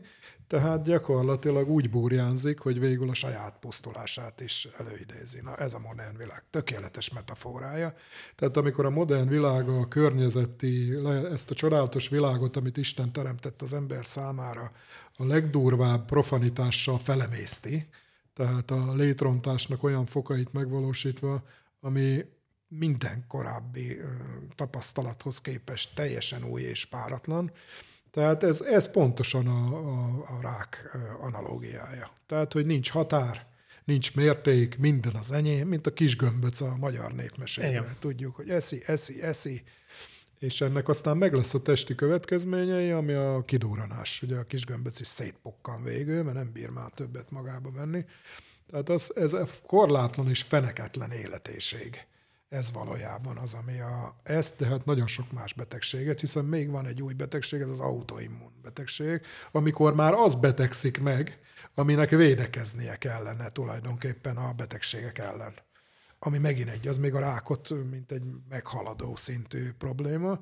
A modern társadalom is ilyen. Tehát, hogy még lennének a modern társadalomban olyan csoportok, olyan kezdeményezések, olyan kiváló emberek, akikre, hogyha hallgatnánk, azoknak a iránymutatásai mentén még lehetne valamit tenni a kórokozókkal szemben, a súlyos társadalmi és egyéni megbetegedések ellen, de olyan folyamatok működnek, amelyek ezeket az embereket, ezeket a köröket, ezeket az irányzatokat nem engedik szóhoz jutni, tehát mint egy autoimmun betegségként az, ami védekezne a társadalomban is, meg az egyén szintjén is a súlyos betegség ellen, azokat támadja meg elsősorban, így aztán a megbetegedés és a probléma az gyakorlatilag korlátlanul eh, tarol azon a területen, ahol megjelenik. Én amikor a Népegészségügyi Egyetemet végeztem, akkor igazából folyamatosan azzal találkoztam, hogy például ezzel a két jelenséggel, a rákos megbetegedéssel és az autoimmun megbetegedéssel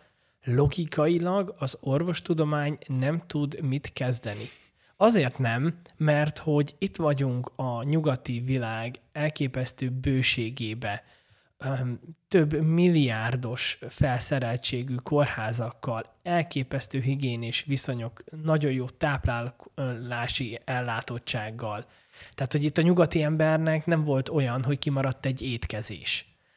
Ezt a múltkor is beszéltük, valóban így van. És és, és itt vagyunk, és akkor itt vannak ezek a, a betegségek, amik, amik logikával érthetetlenek, hogy, hogy, hogy miért hogy, hogy jelentek meg, és hogy nem tudunk uralkodni rajtuk, annak ellenére, hogy elképesztő hatalmas forrásokat költünk arra, hogy ezt megoldjuk, de még nem tudtunk, ilyen apró milliméter lépéseket tettünk, de lényegében, hogyha például megnézzük a rákos megbetegedéseket, a, a halálozások azok nagyjából például Magyarországon olyan 32 és 38 ezer fő per évre tehetők, és ebben, ebben a spektrumban ingadozik, tehát nem tudjuk megoldani.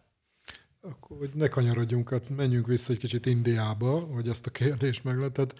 Ugye az ősi indiai gyógyászat, a Jurvéda, mit mond? A betegségek alapok a megmérgezettség. A megmérgezettség pedig abból következik, hogy vagy rosszat teszik az ember, rossz minőséget, vagy pedig sokat eszik, és esetleg rosszkor eszi. Ugye, tehát ezek mind mérgek. Vannak a dósák, a, a, a levegő, a tűz és a víz, mert a vizet és a földet ugye együtt kezelik. Ezeknek van egy születéskori aránya, amit az életben fenn kellene tartani, és hogyha ezeknek az őselemeknek az aránya valakiben megbillen, az produkálja az úgynevezett betegségeket. Ők nem nagyon beszélnek egyébként betegségről, hanem az egyensúlytalanság állapotát, ami különböző formákat tud ölteni, és különböző fájdalmas és akár halálos következményei lehetnek. Na most a modern világ legfontosabb ismérve az eredettől való távolodás. Istentől, a metafizikai principiumtól most már száguldó tempóba távolodunk, távolodik, nem tartom magam a modern civilizáció részének, tehát távolodik ez a világ, és ebből következik, hogy az eredeti isteni elixír, ami besugározta a világot, egyre inkább méreggé válik. Minden megmérgeződik. Megmérgeződik az emberi tudat, és a megmérgezett emberi tudat az mérgezett dolgokat fog produkálni, például az élelmiszer termelésnek a területén. Mert az egészet, visszatérünk oda, hogy a bírvágy és a hatalomvágy, meg egyébként a kévágy, tehát az ősmániák miért? Mert profitot akar.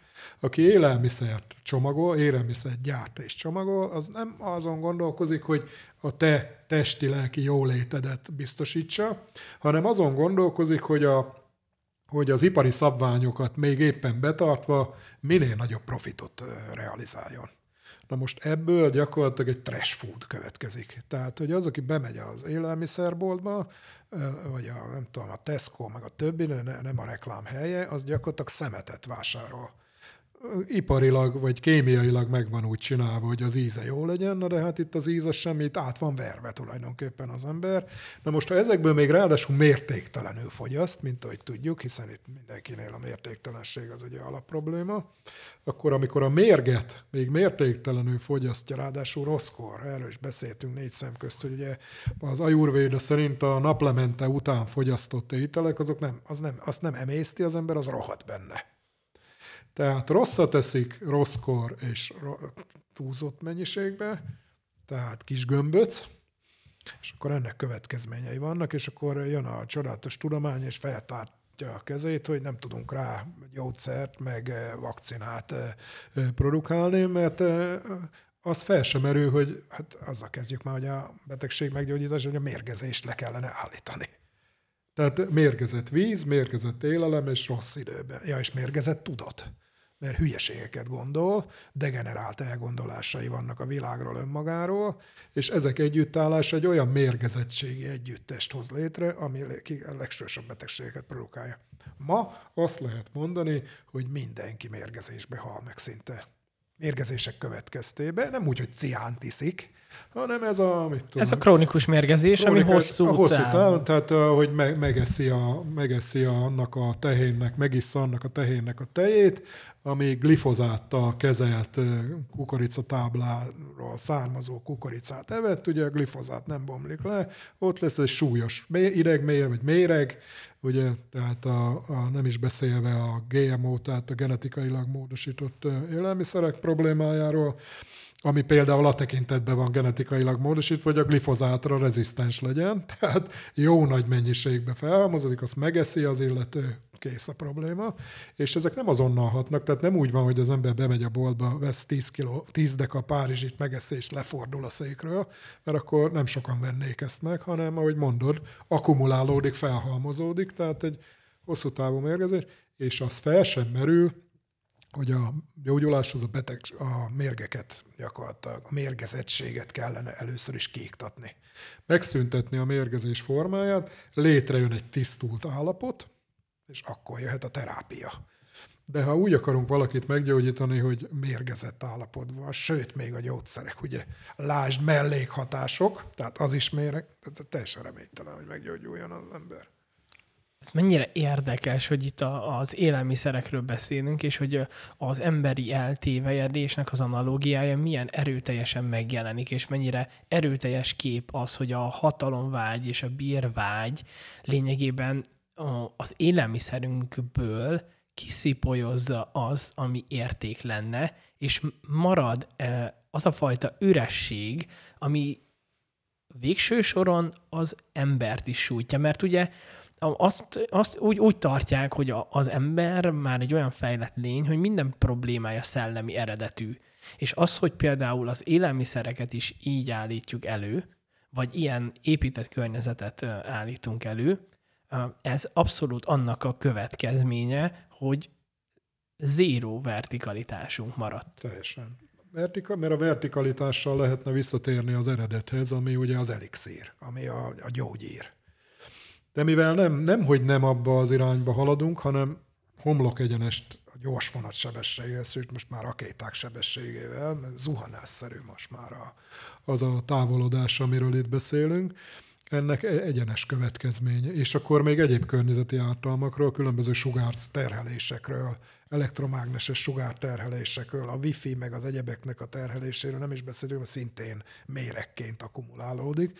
Szóval összeáll egy olyan, olyan teljes körű megmérgezettség, ami aztán világjárványokat, meg nem tudom miket tud produkálni, megint csak teljesen kilátástalanul a tekintetbe, hogy ennek akkor hol lesz vége, meg, meg egyáltalán mit lehet ezzel csinálni.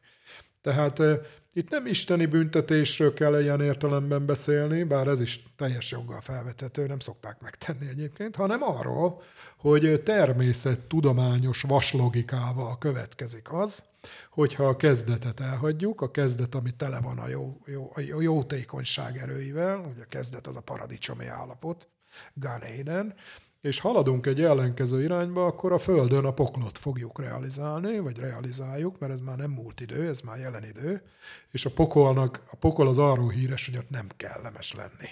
Tehát magyarul, hogy a pokolban, a földi pokolban és a halál utáni pokolban is az emberek szenvednek. És ez a szenvedés, ez azért van, még egyszer mondom, mert a kezdeti principiumtól, vallási nyelven az Istentől való eltávolodás az egyre hatalmasabb nagyon jól mutatja, hogy mennyire minden egy, hogy én nagyon sokáig nem értettem azt a mondás, hogy amit veled teszek, azt önmagammal teszem.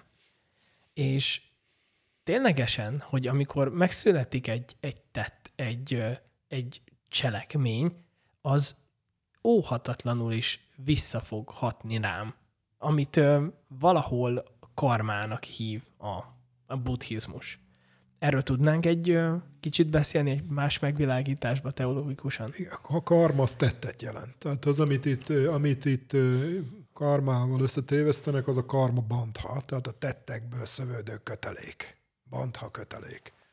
Valóban. Tehát e, én azt gondolom, hogy ez az egyik legfontosabb tudás lenne. Ez lenne az a tudás, amit mondjuk legalább a elemi iskolába egytől nyolcadik osztályig meg kellene tanítani, de nem sikerül. Tehát már nem tudom, miket tanulnak a gyerekek, de azt, hogy ha valamit teszel, annak létbeli következménye van, azt nem tudja. Azt a mai ember nem tudja. A modern ember nem tudja. Világon mindig mindenütt tudták, de ezt a modern ember nem tudja. És azt gondolja, ha a létrontási folyamatokat, amelyek ugye elsősorban profit realizáció jegyében zajlanak, tehát hogy kivágom az őserdőt az Amazonasnál, az, az itt nem probléma, az majd ott, amit a szőnyeg alá besepertük volna, tehát ott kivágom, itt meg jó drágán bútorokat eladok belőle, vagy akármi, akkor annak nem lesz következménye. De mindennek van következménye, előbb vagy utóbb.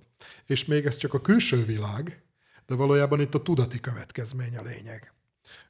Azt mondja Jézus, hogy szükség, hogy a világban botránkozások essenek, de jaj annak az embernek, aki által a botránkozás esik. Tehát, hogy a ciklikus alászállásban, ahogy a világ távolodik az eredettől, Istentől, a paradicsomkertől, szükséges, hogy a sötét folyamatok végbe menjenek, és tragédiák és drámák. Ez mint egy sajnos világtör, ha tetszik, ha nem, ez világtörvény. De hogy te részt veszel ebbe, az elsötétítésbe, vagy az viszont kizárólag rajtad múlik. Ha részt veszel, akkor magadra vess. Annak meg lesz a következménye, tehát jaj, annak az embernek, aki által a botránkozás esik. Tehát, mert hogyha részt veszel ebbe, az azt jelenti, hogy az elsötétítésben részt veszel, akkor annak következményei lesznek. Nem úgy, hogy azonnal, és tehát, hogy, hogy mondjuk bemész a boltba, lopsz egy csokoládét, és akkor mikor mész ki, akkor Isten tarkon ver, hogy na fiam, ezt nem kellett volna csinálni. Tehát nem így jön a következmény, hanem és évek múlva egészen más síkon, tehát amit nem látod az összefüggést, de hogy nagyon tisztánlátással, nagyon szoros összefüggés van a kettő között, és fordítva.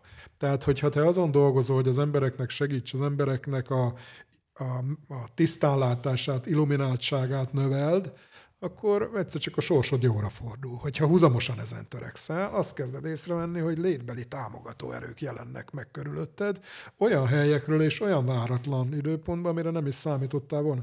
Ez megcáfolhatatlan törvény, csak ugye nem látnak rá az emberek, mert nem azonnal történik meg. De azt még azért nagyjából mindenki látja, hogy ugye volt az a vadkapitalizmus itt 90-ben, ami elindult, ott minden szélhámos KFT-t meg BT-t alapított, azt verte át, akit tudott hirtelen. Ugye nagy pénzeket tudtak ezzel szakítani, na de csak egyszer.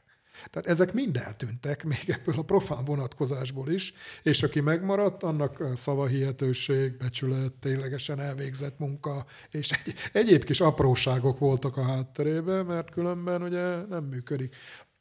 Látszhat úgy, hogy a gazember az prosperál, Prost, tehát Isten tulajdonképpen korlátlan szabadságot ad az embernek, csak végig kell vizsgálni a dolgot. Tehát, és azért nehéz a vizsgálat, mert a gazember lehet, hogy élete végéig előre halad, gazdagodik, de nem tudjuk, milyen a posztmortális állapota. Tehát, hogy valójában mi behanyatlik bele. Szóval ez nagyon nagy bölcsességet igényelne, és igényel, hogy ez a tett és a következményeit minden síkon megállapítsuk, de azt azért azt gondolom, hogy nem kell különösebben nagy intelligenciának az észrevételéhez, mondjuk úgy 30-40 év leélése után a világban, hogy észrevegyük, hogy a tetteknek következményei vannak. Na most ez a karma bantha valóban a buddhizmusnak is alaptanítása, hogy amennyiben sötét dolgot cselekszel, annak kárhozatos következménye lesz, amennyiben pedig jót, itt most már csak nyilván azt kell tisztázni, hogy mi a kárhozatos, meg mi az üdvös a cselekvések. Ezt a Buddha meg is teszi, egyébként részletesen, minden vonatkozásban tisztázza, olyan felosztás is, hogy ebben a világban káros, és már ebben a világban káros következményei lesznek, ebben a világban most káros, és a túlvilágon, vagy a későbbiekben lesz káros következménye, és így tovább. Semleges, vagy pedig olyan, ami pozitív, üdvös állapotoknak az eléréséhez segíti hozzá az ember. Még pedig ez azért fontos, mert azonnal, mint egy csúcshódítás szintjén nem tud az ember rá fordulni a felébredésre, a végső szamádi, vagy a meditáció legmagasabb szintjének a megvalósításra, amit viszont meg tud tenni, hogy folyamatosan egész életében megfelelő feltételeket hoz létre ahhoz, hogy ez előbb-utóbb sikerüljön számára. Márpedig ez gazemberek soha nem fogják elérni és csak a legtisztábbak, a legjobb szándékkal rendelkezőek, azok, akik mindent megtesznek magukban és a környezetükben annak érdekében, hogy mindig pozitívum és fényszerű dolog járja körül őket és a környezetüket. Akkor előbb-utóbb a létbeli erők úgy harmonizálódnak körülötte, hogy esetleg a magasabb állapotokat is, magasabb gyakorlatokat is meg tudja közelíteni. A buddhizmusnak egy ilyenfajta gyakorlata fizikai síkon a joga, ebben, mert ugye a, maga a joga az lényegében meghódította a világot, és nagyon sok buddhizmus szigorúan követő fogalmaz úgy, hogy az alap joga mozdulatok annyira helyén vannak, hogy mindegy, hogyha az ember eltévejedett, még akkor is pozitív hatása lehet rá, hiszen maga a tett a fontos, és hogy ezek ősi tradíciókra épülő mozdulatsorok, és ez még akár egy eltévejedett embert is segíthet a vertikális síkra visszahúzni. Ezt um, meg tudnál nekünk világítani? Hát először is akkor azt tisztázok, mert kulcskérdés, hogy mi a joga. Tehát az, amit itt a jelenkorban jogaként ismernek, és tanfolyamokon oktatnak, és egyebek, annak tulajdonképpen a maxima paródia és az ellenkép értelmében van köze ahhoz, amiről jogaként beszélni kell. A joga valójában metafizikai realizációt jelent, vagyis metafizikai szellemi megvalósítást jelent. Az, hogy ez különböző ászanákban és egyéb testiség síkján is megjelenő testi alakzatok felvételében ismert, az egyáltalán nem jelenti azt, hogy az a joga az elsősorban ez lenne. A joga, még egyszer mondom, a metafizikai végső cél megvalósításának szisztematikus és aszketikus gyakorlása. Ilyen értelemben nem csak a hinduizmuson belül van, vagy lehet beszélni jogáról, hanem igenis van és kell beszélni buddhista jogáról, de hermetikai vagy hermetikus jogáról kissé nyugatabb felé közeledve, és minden. Tehát az a kérdés az, hogy az illető hagyományban, vagy az illető vallásban van-e spirituális és metafizikai megvalósítás. Ha nincs, akkor az a, az a tradíció vagy vallás azt meg kiüresedett.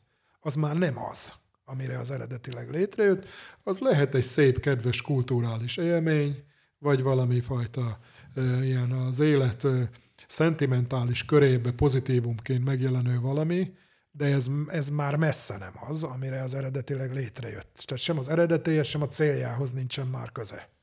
Ha nincs joga, vagyis szellemi megvalósítás abban az adott tradícióban, akkor az a tradíció már a kihalás útjára lépett. Tulajdonképpen a buddhizmusnak is például a téraváda, vagy az öregek tana, abban is a legnagyobb probléma tulajdonképpen az, hogy ebben nincs joga, már, tehát nyilvánvalóan eredetileg kellett, hogy legyen. Éppen ezért nem hallunk, nagyon régóta nem hallunk semmi olyasmit, hogy valakik ott, akik ezt az utat járják, ott értékelhető eredményt értek volna el mert szellemileg értékelhető eredményt csak a joga révén lehet elérni. Most még egyszer mondom, nem az, nem az a jó, hogy elmegyek a, a délután a tanfolyamra, és akkor ott leülök, itt tudom én, padmászanába, vagy fél lótuszülésbe, és akkor ott kibefújjam a levegőt, és egyebek. Tehát ez egy speciális formai része, de az alapvetően itt a lényegre irányulás, értés, mert ez szellemi útról van szó, nem testgyakorlatokról. Tehát értés, lényeglátás és a lényeg megvalósításának az eltökélt és rendíthetetlen szándéka az a joga. Tulajdonképpen amikor visszakötöm, és visszavezetem magamat az eredeti állapothoz, mondhatunk úgy, hogy metafizikai önmagamhoz, egy, Kettő pedig az ez ellenében fellépő tendenciákat, azokat megkötözöm és gyakorlatilag azokat kiiktatom. Ez a két dolog. A visszakötés és az ellentétes állapotoknak a megcsomózás értelmében vett kiiktatása. Ez lenne a joga. A buddhizmuson belül feltétlenül beszélni kell róla, ilyen eszenciális értelemben, és ahol nincs meg azokban a formákban, ott az tulajdonképpen a kimerültség állapotába került, és abban van jelenleg. A nyugati társadalmakban akkor ilyenfajta jogát már nem találunk? Még hírből. Hát hírből igen, hogy most van joga tanfolyam, de ott az alapeszmékkel sincsenek tisztában, gyakorlatilag kivétel nélkül. Alapfogalmakat nem tudnak, hogy mi a, mi a metafizikai realizáció, mi az, ahonnan el kellene jutni, és hova, és egyebek. Tehát nincs, ezek, ezek, ezek mások. Ezek úgy hívják, de ezek nem azok. Annyira érdekes, hogy ahogy nyugatra megyünk, tehát hogy mondjuk átlépjük a, az Urált, és akkor belépünk Európában, majd onnan elmegyünk Amerikába, olyan szintű hígulást látunk, hogy, hogy Amerikában már eljutottunk oda, hogy sörjóga van. Tehát, hogy... Hát ezek blaszfémiák, ezek káromlások tulajdonképpen. Már maga a jogázás szó is egy blaszfémia. Tehát egy szentséggyalázás, tehát ez, ez így nem lehet, tehát ez nem. A joga, még egyszer mondom, metafizikai realizáció annak vannak különböző formai vetületei is, de az, az formai, tehát az a héja. A mag, a mag, a lényeg az nem az, a mag az a lényegnek a látása, értése, és az azba az irányba tett rendíthetetlen erőfeszítéseknek az aszketikus sorozata. Az aszkézis egyébként az aszkeo görög szóból származik, azt jelenti, hogy gyakorolni. A, a szanszkrit megfelelője szádana, tehát gyakorlás. Mert egyébként a buddhizmusnak két nyelve van, ezt is érdemes szerintem megemlíteni. Egyrészt a páli, másik a szanszkrit. Tehát a páli bása az valójában a könyvnyelve volt, ez se volt mondjuk köznyelv soha, szakrális célok, szakrális jelleg hatotta át, és a, hát a, a kánon, a buddhista kánon, amiben a szentiratok lejegyzést nyertek, buddha beszédei elsősorban természetesen, azoknak ez a két nyelve volt. De az a szerencsétlenség történt, hogy a szanszkrit kánon az az iszlám betöréseinek a következtében elpusztul, eltűnt, elpusztult. Viszont voltak a szanszkrit kánonnak különböző nyelvekre való fordításai, ami kínai, vagy tibeti, vagy mongol.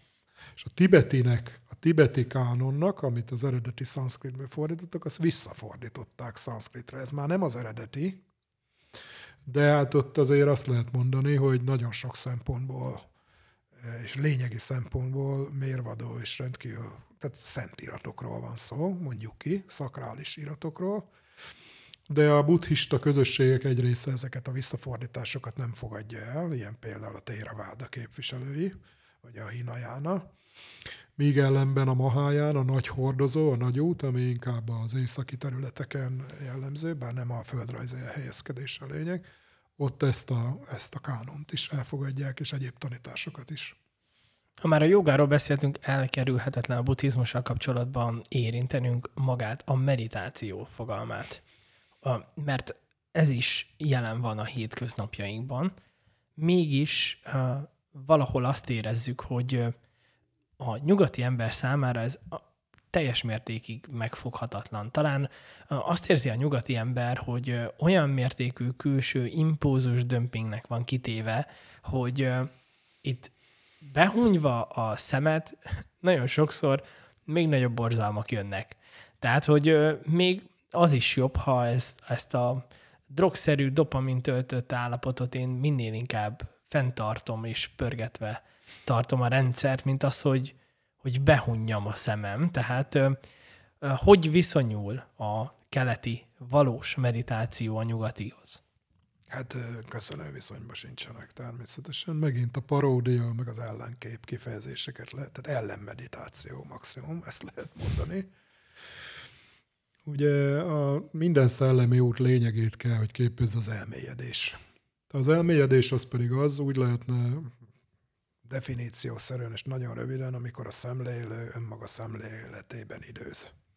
Nem tárgyak, nem tudati tárgyak, nem külső tárgyak, nem belső tudati tárgyaknak a szemléléséről, vizsgálgatásáról, analizálásáról, vagy akár rögzítéséről van szó a tudatban, hanem amikor az összes tudatfunkció, gondolkozás, érzés, akarás, ugye ezek a tudatfunkciók, az összes tudatfunkció vissza van vezetve a tudatfunkciók alanyába, vagyis az énbe.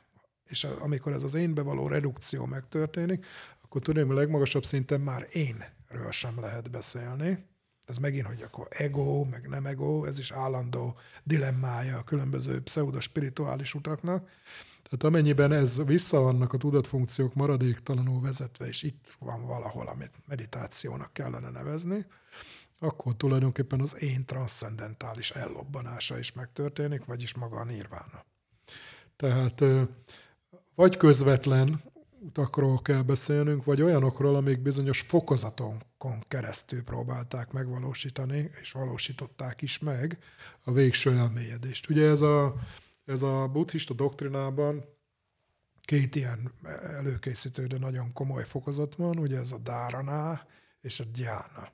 A dárana az tulajdonképpen koncentrációt jelent, összpontosítás értelmében, de nem olyan vonatkozásban, hogy egy külső tárgyra összpontosítok, hiszen az fixáció, tehát gyertyalángra, vagy akármire egy tárgyra, hanem ez a koncentráció egy intuícióra való koncentrációt jelent. Mi ez az intuíció? Tehát nekem van egy olyan intuíció, az előbb említett megvilágosodás értelmében például, hogy a, hogy a tradíciók tanításai azok vezetnek el a végső célhoz. Ez egy intuíció. Ez valakinek van egy ilyen intuíciója, belátja, vagy nem látja be, akkor annak nincs ezzel kapcsolatban, az követi a modern szientizmust.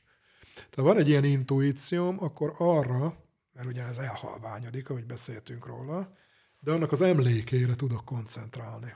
És ilyen értelemben ez, ez értés és érzés, érzem is ennek az igazságát, és értem is ennek az igazságát. Most ez egy előkészítő fokozat, ez, ez lenne ugye a dáranál, ami amikor tovább megy, diána lesz belőle, ez, amit meditációnak szoktak fordítani, ez, ami a kínaiul chan, japánul pedig zen. A zen az meditációt jelent valójában. Itt, ami a kulcs, amit meg kell érteni, hogy az intuícióra való koncentrációban, annak még van tárgya, még szubtilis tárgya van, tehát vagyok én, van a tudat folyamat, amikor koncentrálok, és maga a tárgya, amire, konkrétan itt az intuícióra. Ez egy függés, mert ez a tudat, tudat folyamat csak akkor tud működni, hogyha ez a tárgy fennáll. De a tárgyat elveszíti, akkor a maga a funkció is a, megsemmisül, tehát gyakorlatilag ki van téve a tárgyától való függésnek, és itt ugye a feltétlenség megvalósítása a cél, elsőleges cél. Mit tesz a meditációban? A tárgytól eloldódik. Tehát tulajdonképpen belép a meditáló magának a tudat funkciónak az életébe, és magára erre a folyamatra összpontosít, már mindenféle tárgyasultságtól mentes módon. Nincs már tárgya a szemléletnek, és amikor tulajdonképpen ez megfelelő tökére van véve, mint egy még egy végső lépésbe visszafordul a megvalósító önmaga irányába, tehát a redukció, és erre mondjuk azt, hogy amikor a szemlélő önmaga szemléletében, ott már semmi más nincs, csak a szemlélő önmaga szemlélete, ez tulajdonképpen az út végcélja, egyik megfogalmazásban ez a szamádi. Szam, a szamyak szamádi, a nyolc rétű buddhista ösvénynek a végcélja. A szamádi. Ez tulajdonképpen kontempláció, kontempláció szuprém, a legmagasabb értelemben vett kontempláció. Úgy lehetne megfogalmazni, hogy a lét perifériájának teljességének az átfogása és a lét centrumába való beállás egyszerre. Na most ezt tudom, ezek elég, elég meredek és komoly megfogalmazások, de azt azért remélem érzékelteti, hogy annak az úgynevezett meditációnak, amit itt folytatnak különböző ilyen tanfolyamszerű akármiken, ahol olyanok is elhangzanak, hogy amikor jól elaludtál benne, na az az igazi meditáció, meg egyéb baromságok, akkor azért legalább érzékeltessük, hogy egyáltalán mi a, mi a különbség a, a között. És ez csak nagyon éppen érintőlegesen megemlítve. Valahol akkor a maga a meditáció azért egy aktív szellemi tevékenység. Abszolút. Ez az aktivitásnak a per maximuma. Ez olyan totális aktivitás, ami, és itt, itt mutatkozik meg, hogy a nirvánának olyan elgondolása, hogy az, ami passzív beletörődés, meg valamiféle ilyen megsemmis, ilyen kihúnyás, meg szóval ezek teljesen té- még irányba is rossz felé kutakodnak, akik ilyeneket fogalmaznak meg. Ez tulajdonképpen a, a modern világ és a modern ember az az aktivizmus emberének gondolja magát. Hát itt mindenki aktív, jön, megy, szaladgál reggeltől estig. Ez tulajdonképpen egy súlyos és mélységes passzivitás ahhoz képest, amit ezek az aszkéták valójában benső értelemben végrehajtottak a megvalósítás során. Szóval a meditáció és a kontempláció az az aktivitásnak a elgondolhatatlan vég, végformája és végcsúcsa, olyan szinten, ahol végül persze meg az aktivitás is ellobban, de addig az odáig vezető út az, az, az maximálisan az aktivitás. Tehát szellemi szempontból a passzivitás az egy teljesen negatív valami. Annyira nehéz elvenni magát a, a szemlélődőnek a, a tárgyat hogy annyira, annyira ragaszkodunk a magához, hogy legyen a, a szemléletnek valami objektuma, hogy nagyon sokszor a, szerintem a, a legnagyobb kihívás most a, a nyugati embernek az, hogy gondolatmentességet állítson fel. Szerintem nagyon... Ez annyira kihívás, hogy ez teljes képtelenség egyáltalán felvetni is. Tehát a gondolatokat úgy nem lehet megszüntetni, hogy akkor most elhatározom akaratilag, hogy nem fogok gondolkozni. Ez nem megy. Ez, ez lehet ezen próbálkozni, de vagy elalszik az illető, hogyha esetleg a közelébe jut, vagy, vagy, vagy nem tudja végrehajtani. Hát másodperc, nagyon erő, erőlteti, akkor 30-50, nem tudom hány másodpercig. No de hát ez is mi ahhoz képest, ami egy abszolút állapot. De, gondol, de tehát az, amely tévesen keresi, mert itt magának a tudat funkciónak, maga gondolkozásnak a meghaladásról lenne szó. Nem az, hogy megvan a gondolkozás, mint funkció, már aki ne mert most már azért ott járunk, hogy az emberek eh, kezdenek szinte pandémikusan gondolkozás alatti állapotba kerülni, főleg ami a magasabb rendű gondolkozást illeti. De szóval úgy, hogy akaratlagosan elejtem a gondolkozásom tárgyait, és akkor az majd, ez, ez, ez nonsense. Tehát ez egy teljesen értelmetlen, nem lehet ezt végrehajtani. A gondolkozás rendkívül fontos tudatfunkció szellemi úton, Kétségtelen a meghaladásáról kell beszélni, és arról is beszélnek a tanításnál, de nem mindegy, hogy hogyan. Tehát ahhoz, hogy valamit meg tudjak haladni, ahhoz először maradéktalan birtokba kell vennem.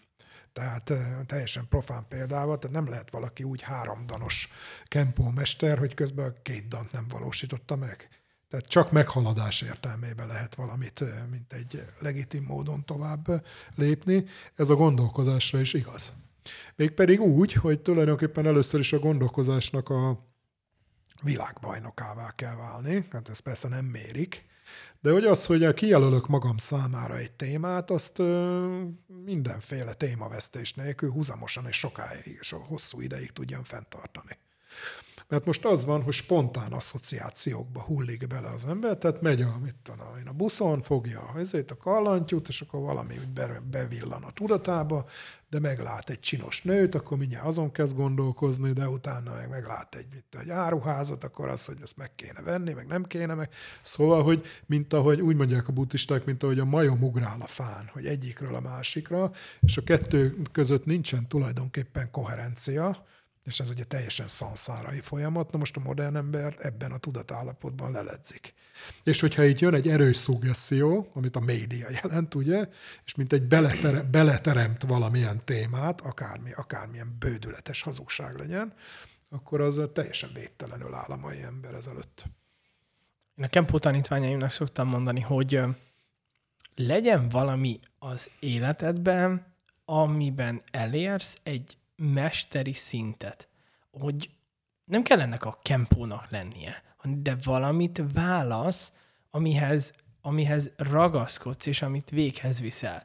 Mert hogyha ha úgy épül fel az életed, hogy mindig csak reagálsz impulzusokra, akkor, akkor a, a, a megismerés és a megvilágosodáshoz a közelébe se tudsz kerülni soha, mert amikor újra kezdesz valamit, egy bizonyos témakört, akkor ugyanúgy fehéröves leszel, és ugyanúgy elkezded azt a megismerés folyamatát.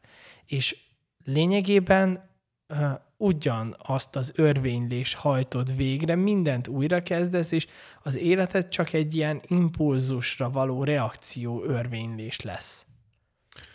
Erre van buddhista tanítás is, tehát a, ugye a sas hasonlata, hogy a sas az áldozat a, a, a, a birkanyáj, vagy legyen akármi, amit le, amire le fog Először felülről nézi az egészet, de amikor lecsap, akkor ott már ki van választva egy, amit el fog kapni. Egyszerűen nem lehet többet megtámadni. Tehát, hogy, hogy bár ismerni kell mindent, de végül egy szingularitásnál kell, egy valaminél kell kikötni, mert különben soha nem éri el az ember a célt. Meg hát azokról az akarati degenerálódásokról nem is beszélve, ami a céljaim feladásával ér engem.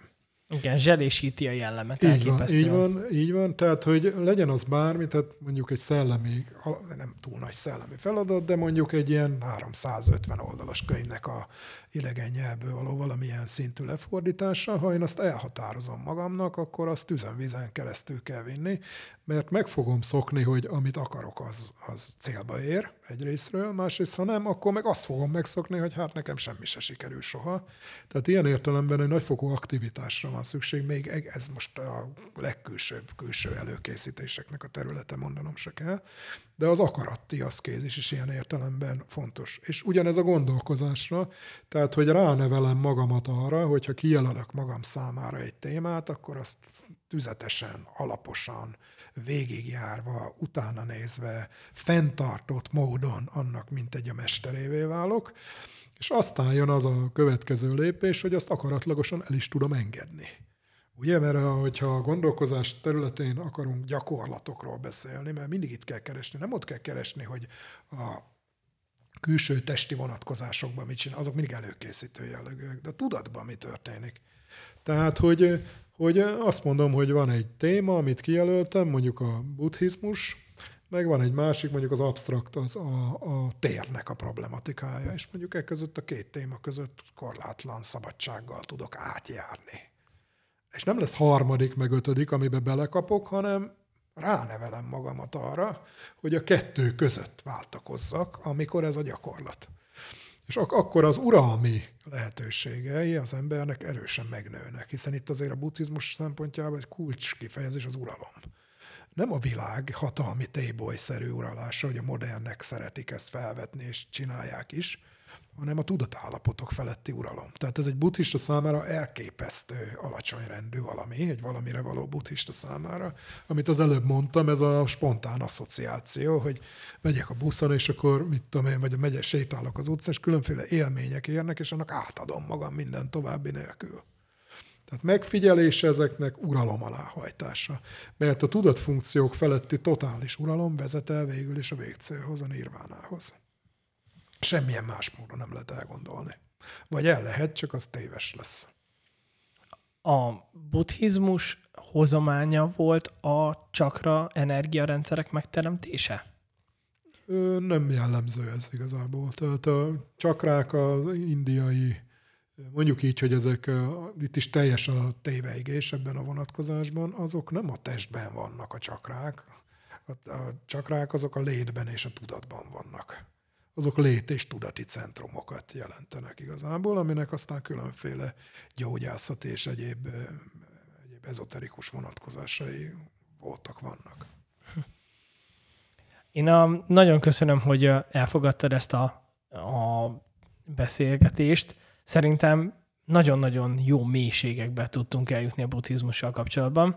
Még egy adásunk maradt hátra, hogyha nem lobbannak fel újabb témák, az majd a harcművészet lesz, és annak a helye a modern társadalomban. Tehát köszönöm szépen, hogy eljöttél, és itt voltál, hölgyeim és uraim, Baranyi Tibor Imrét hallották. Köszönöm. Köszönöm szépen.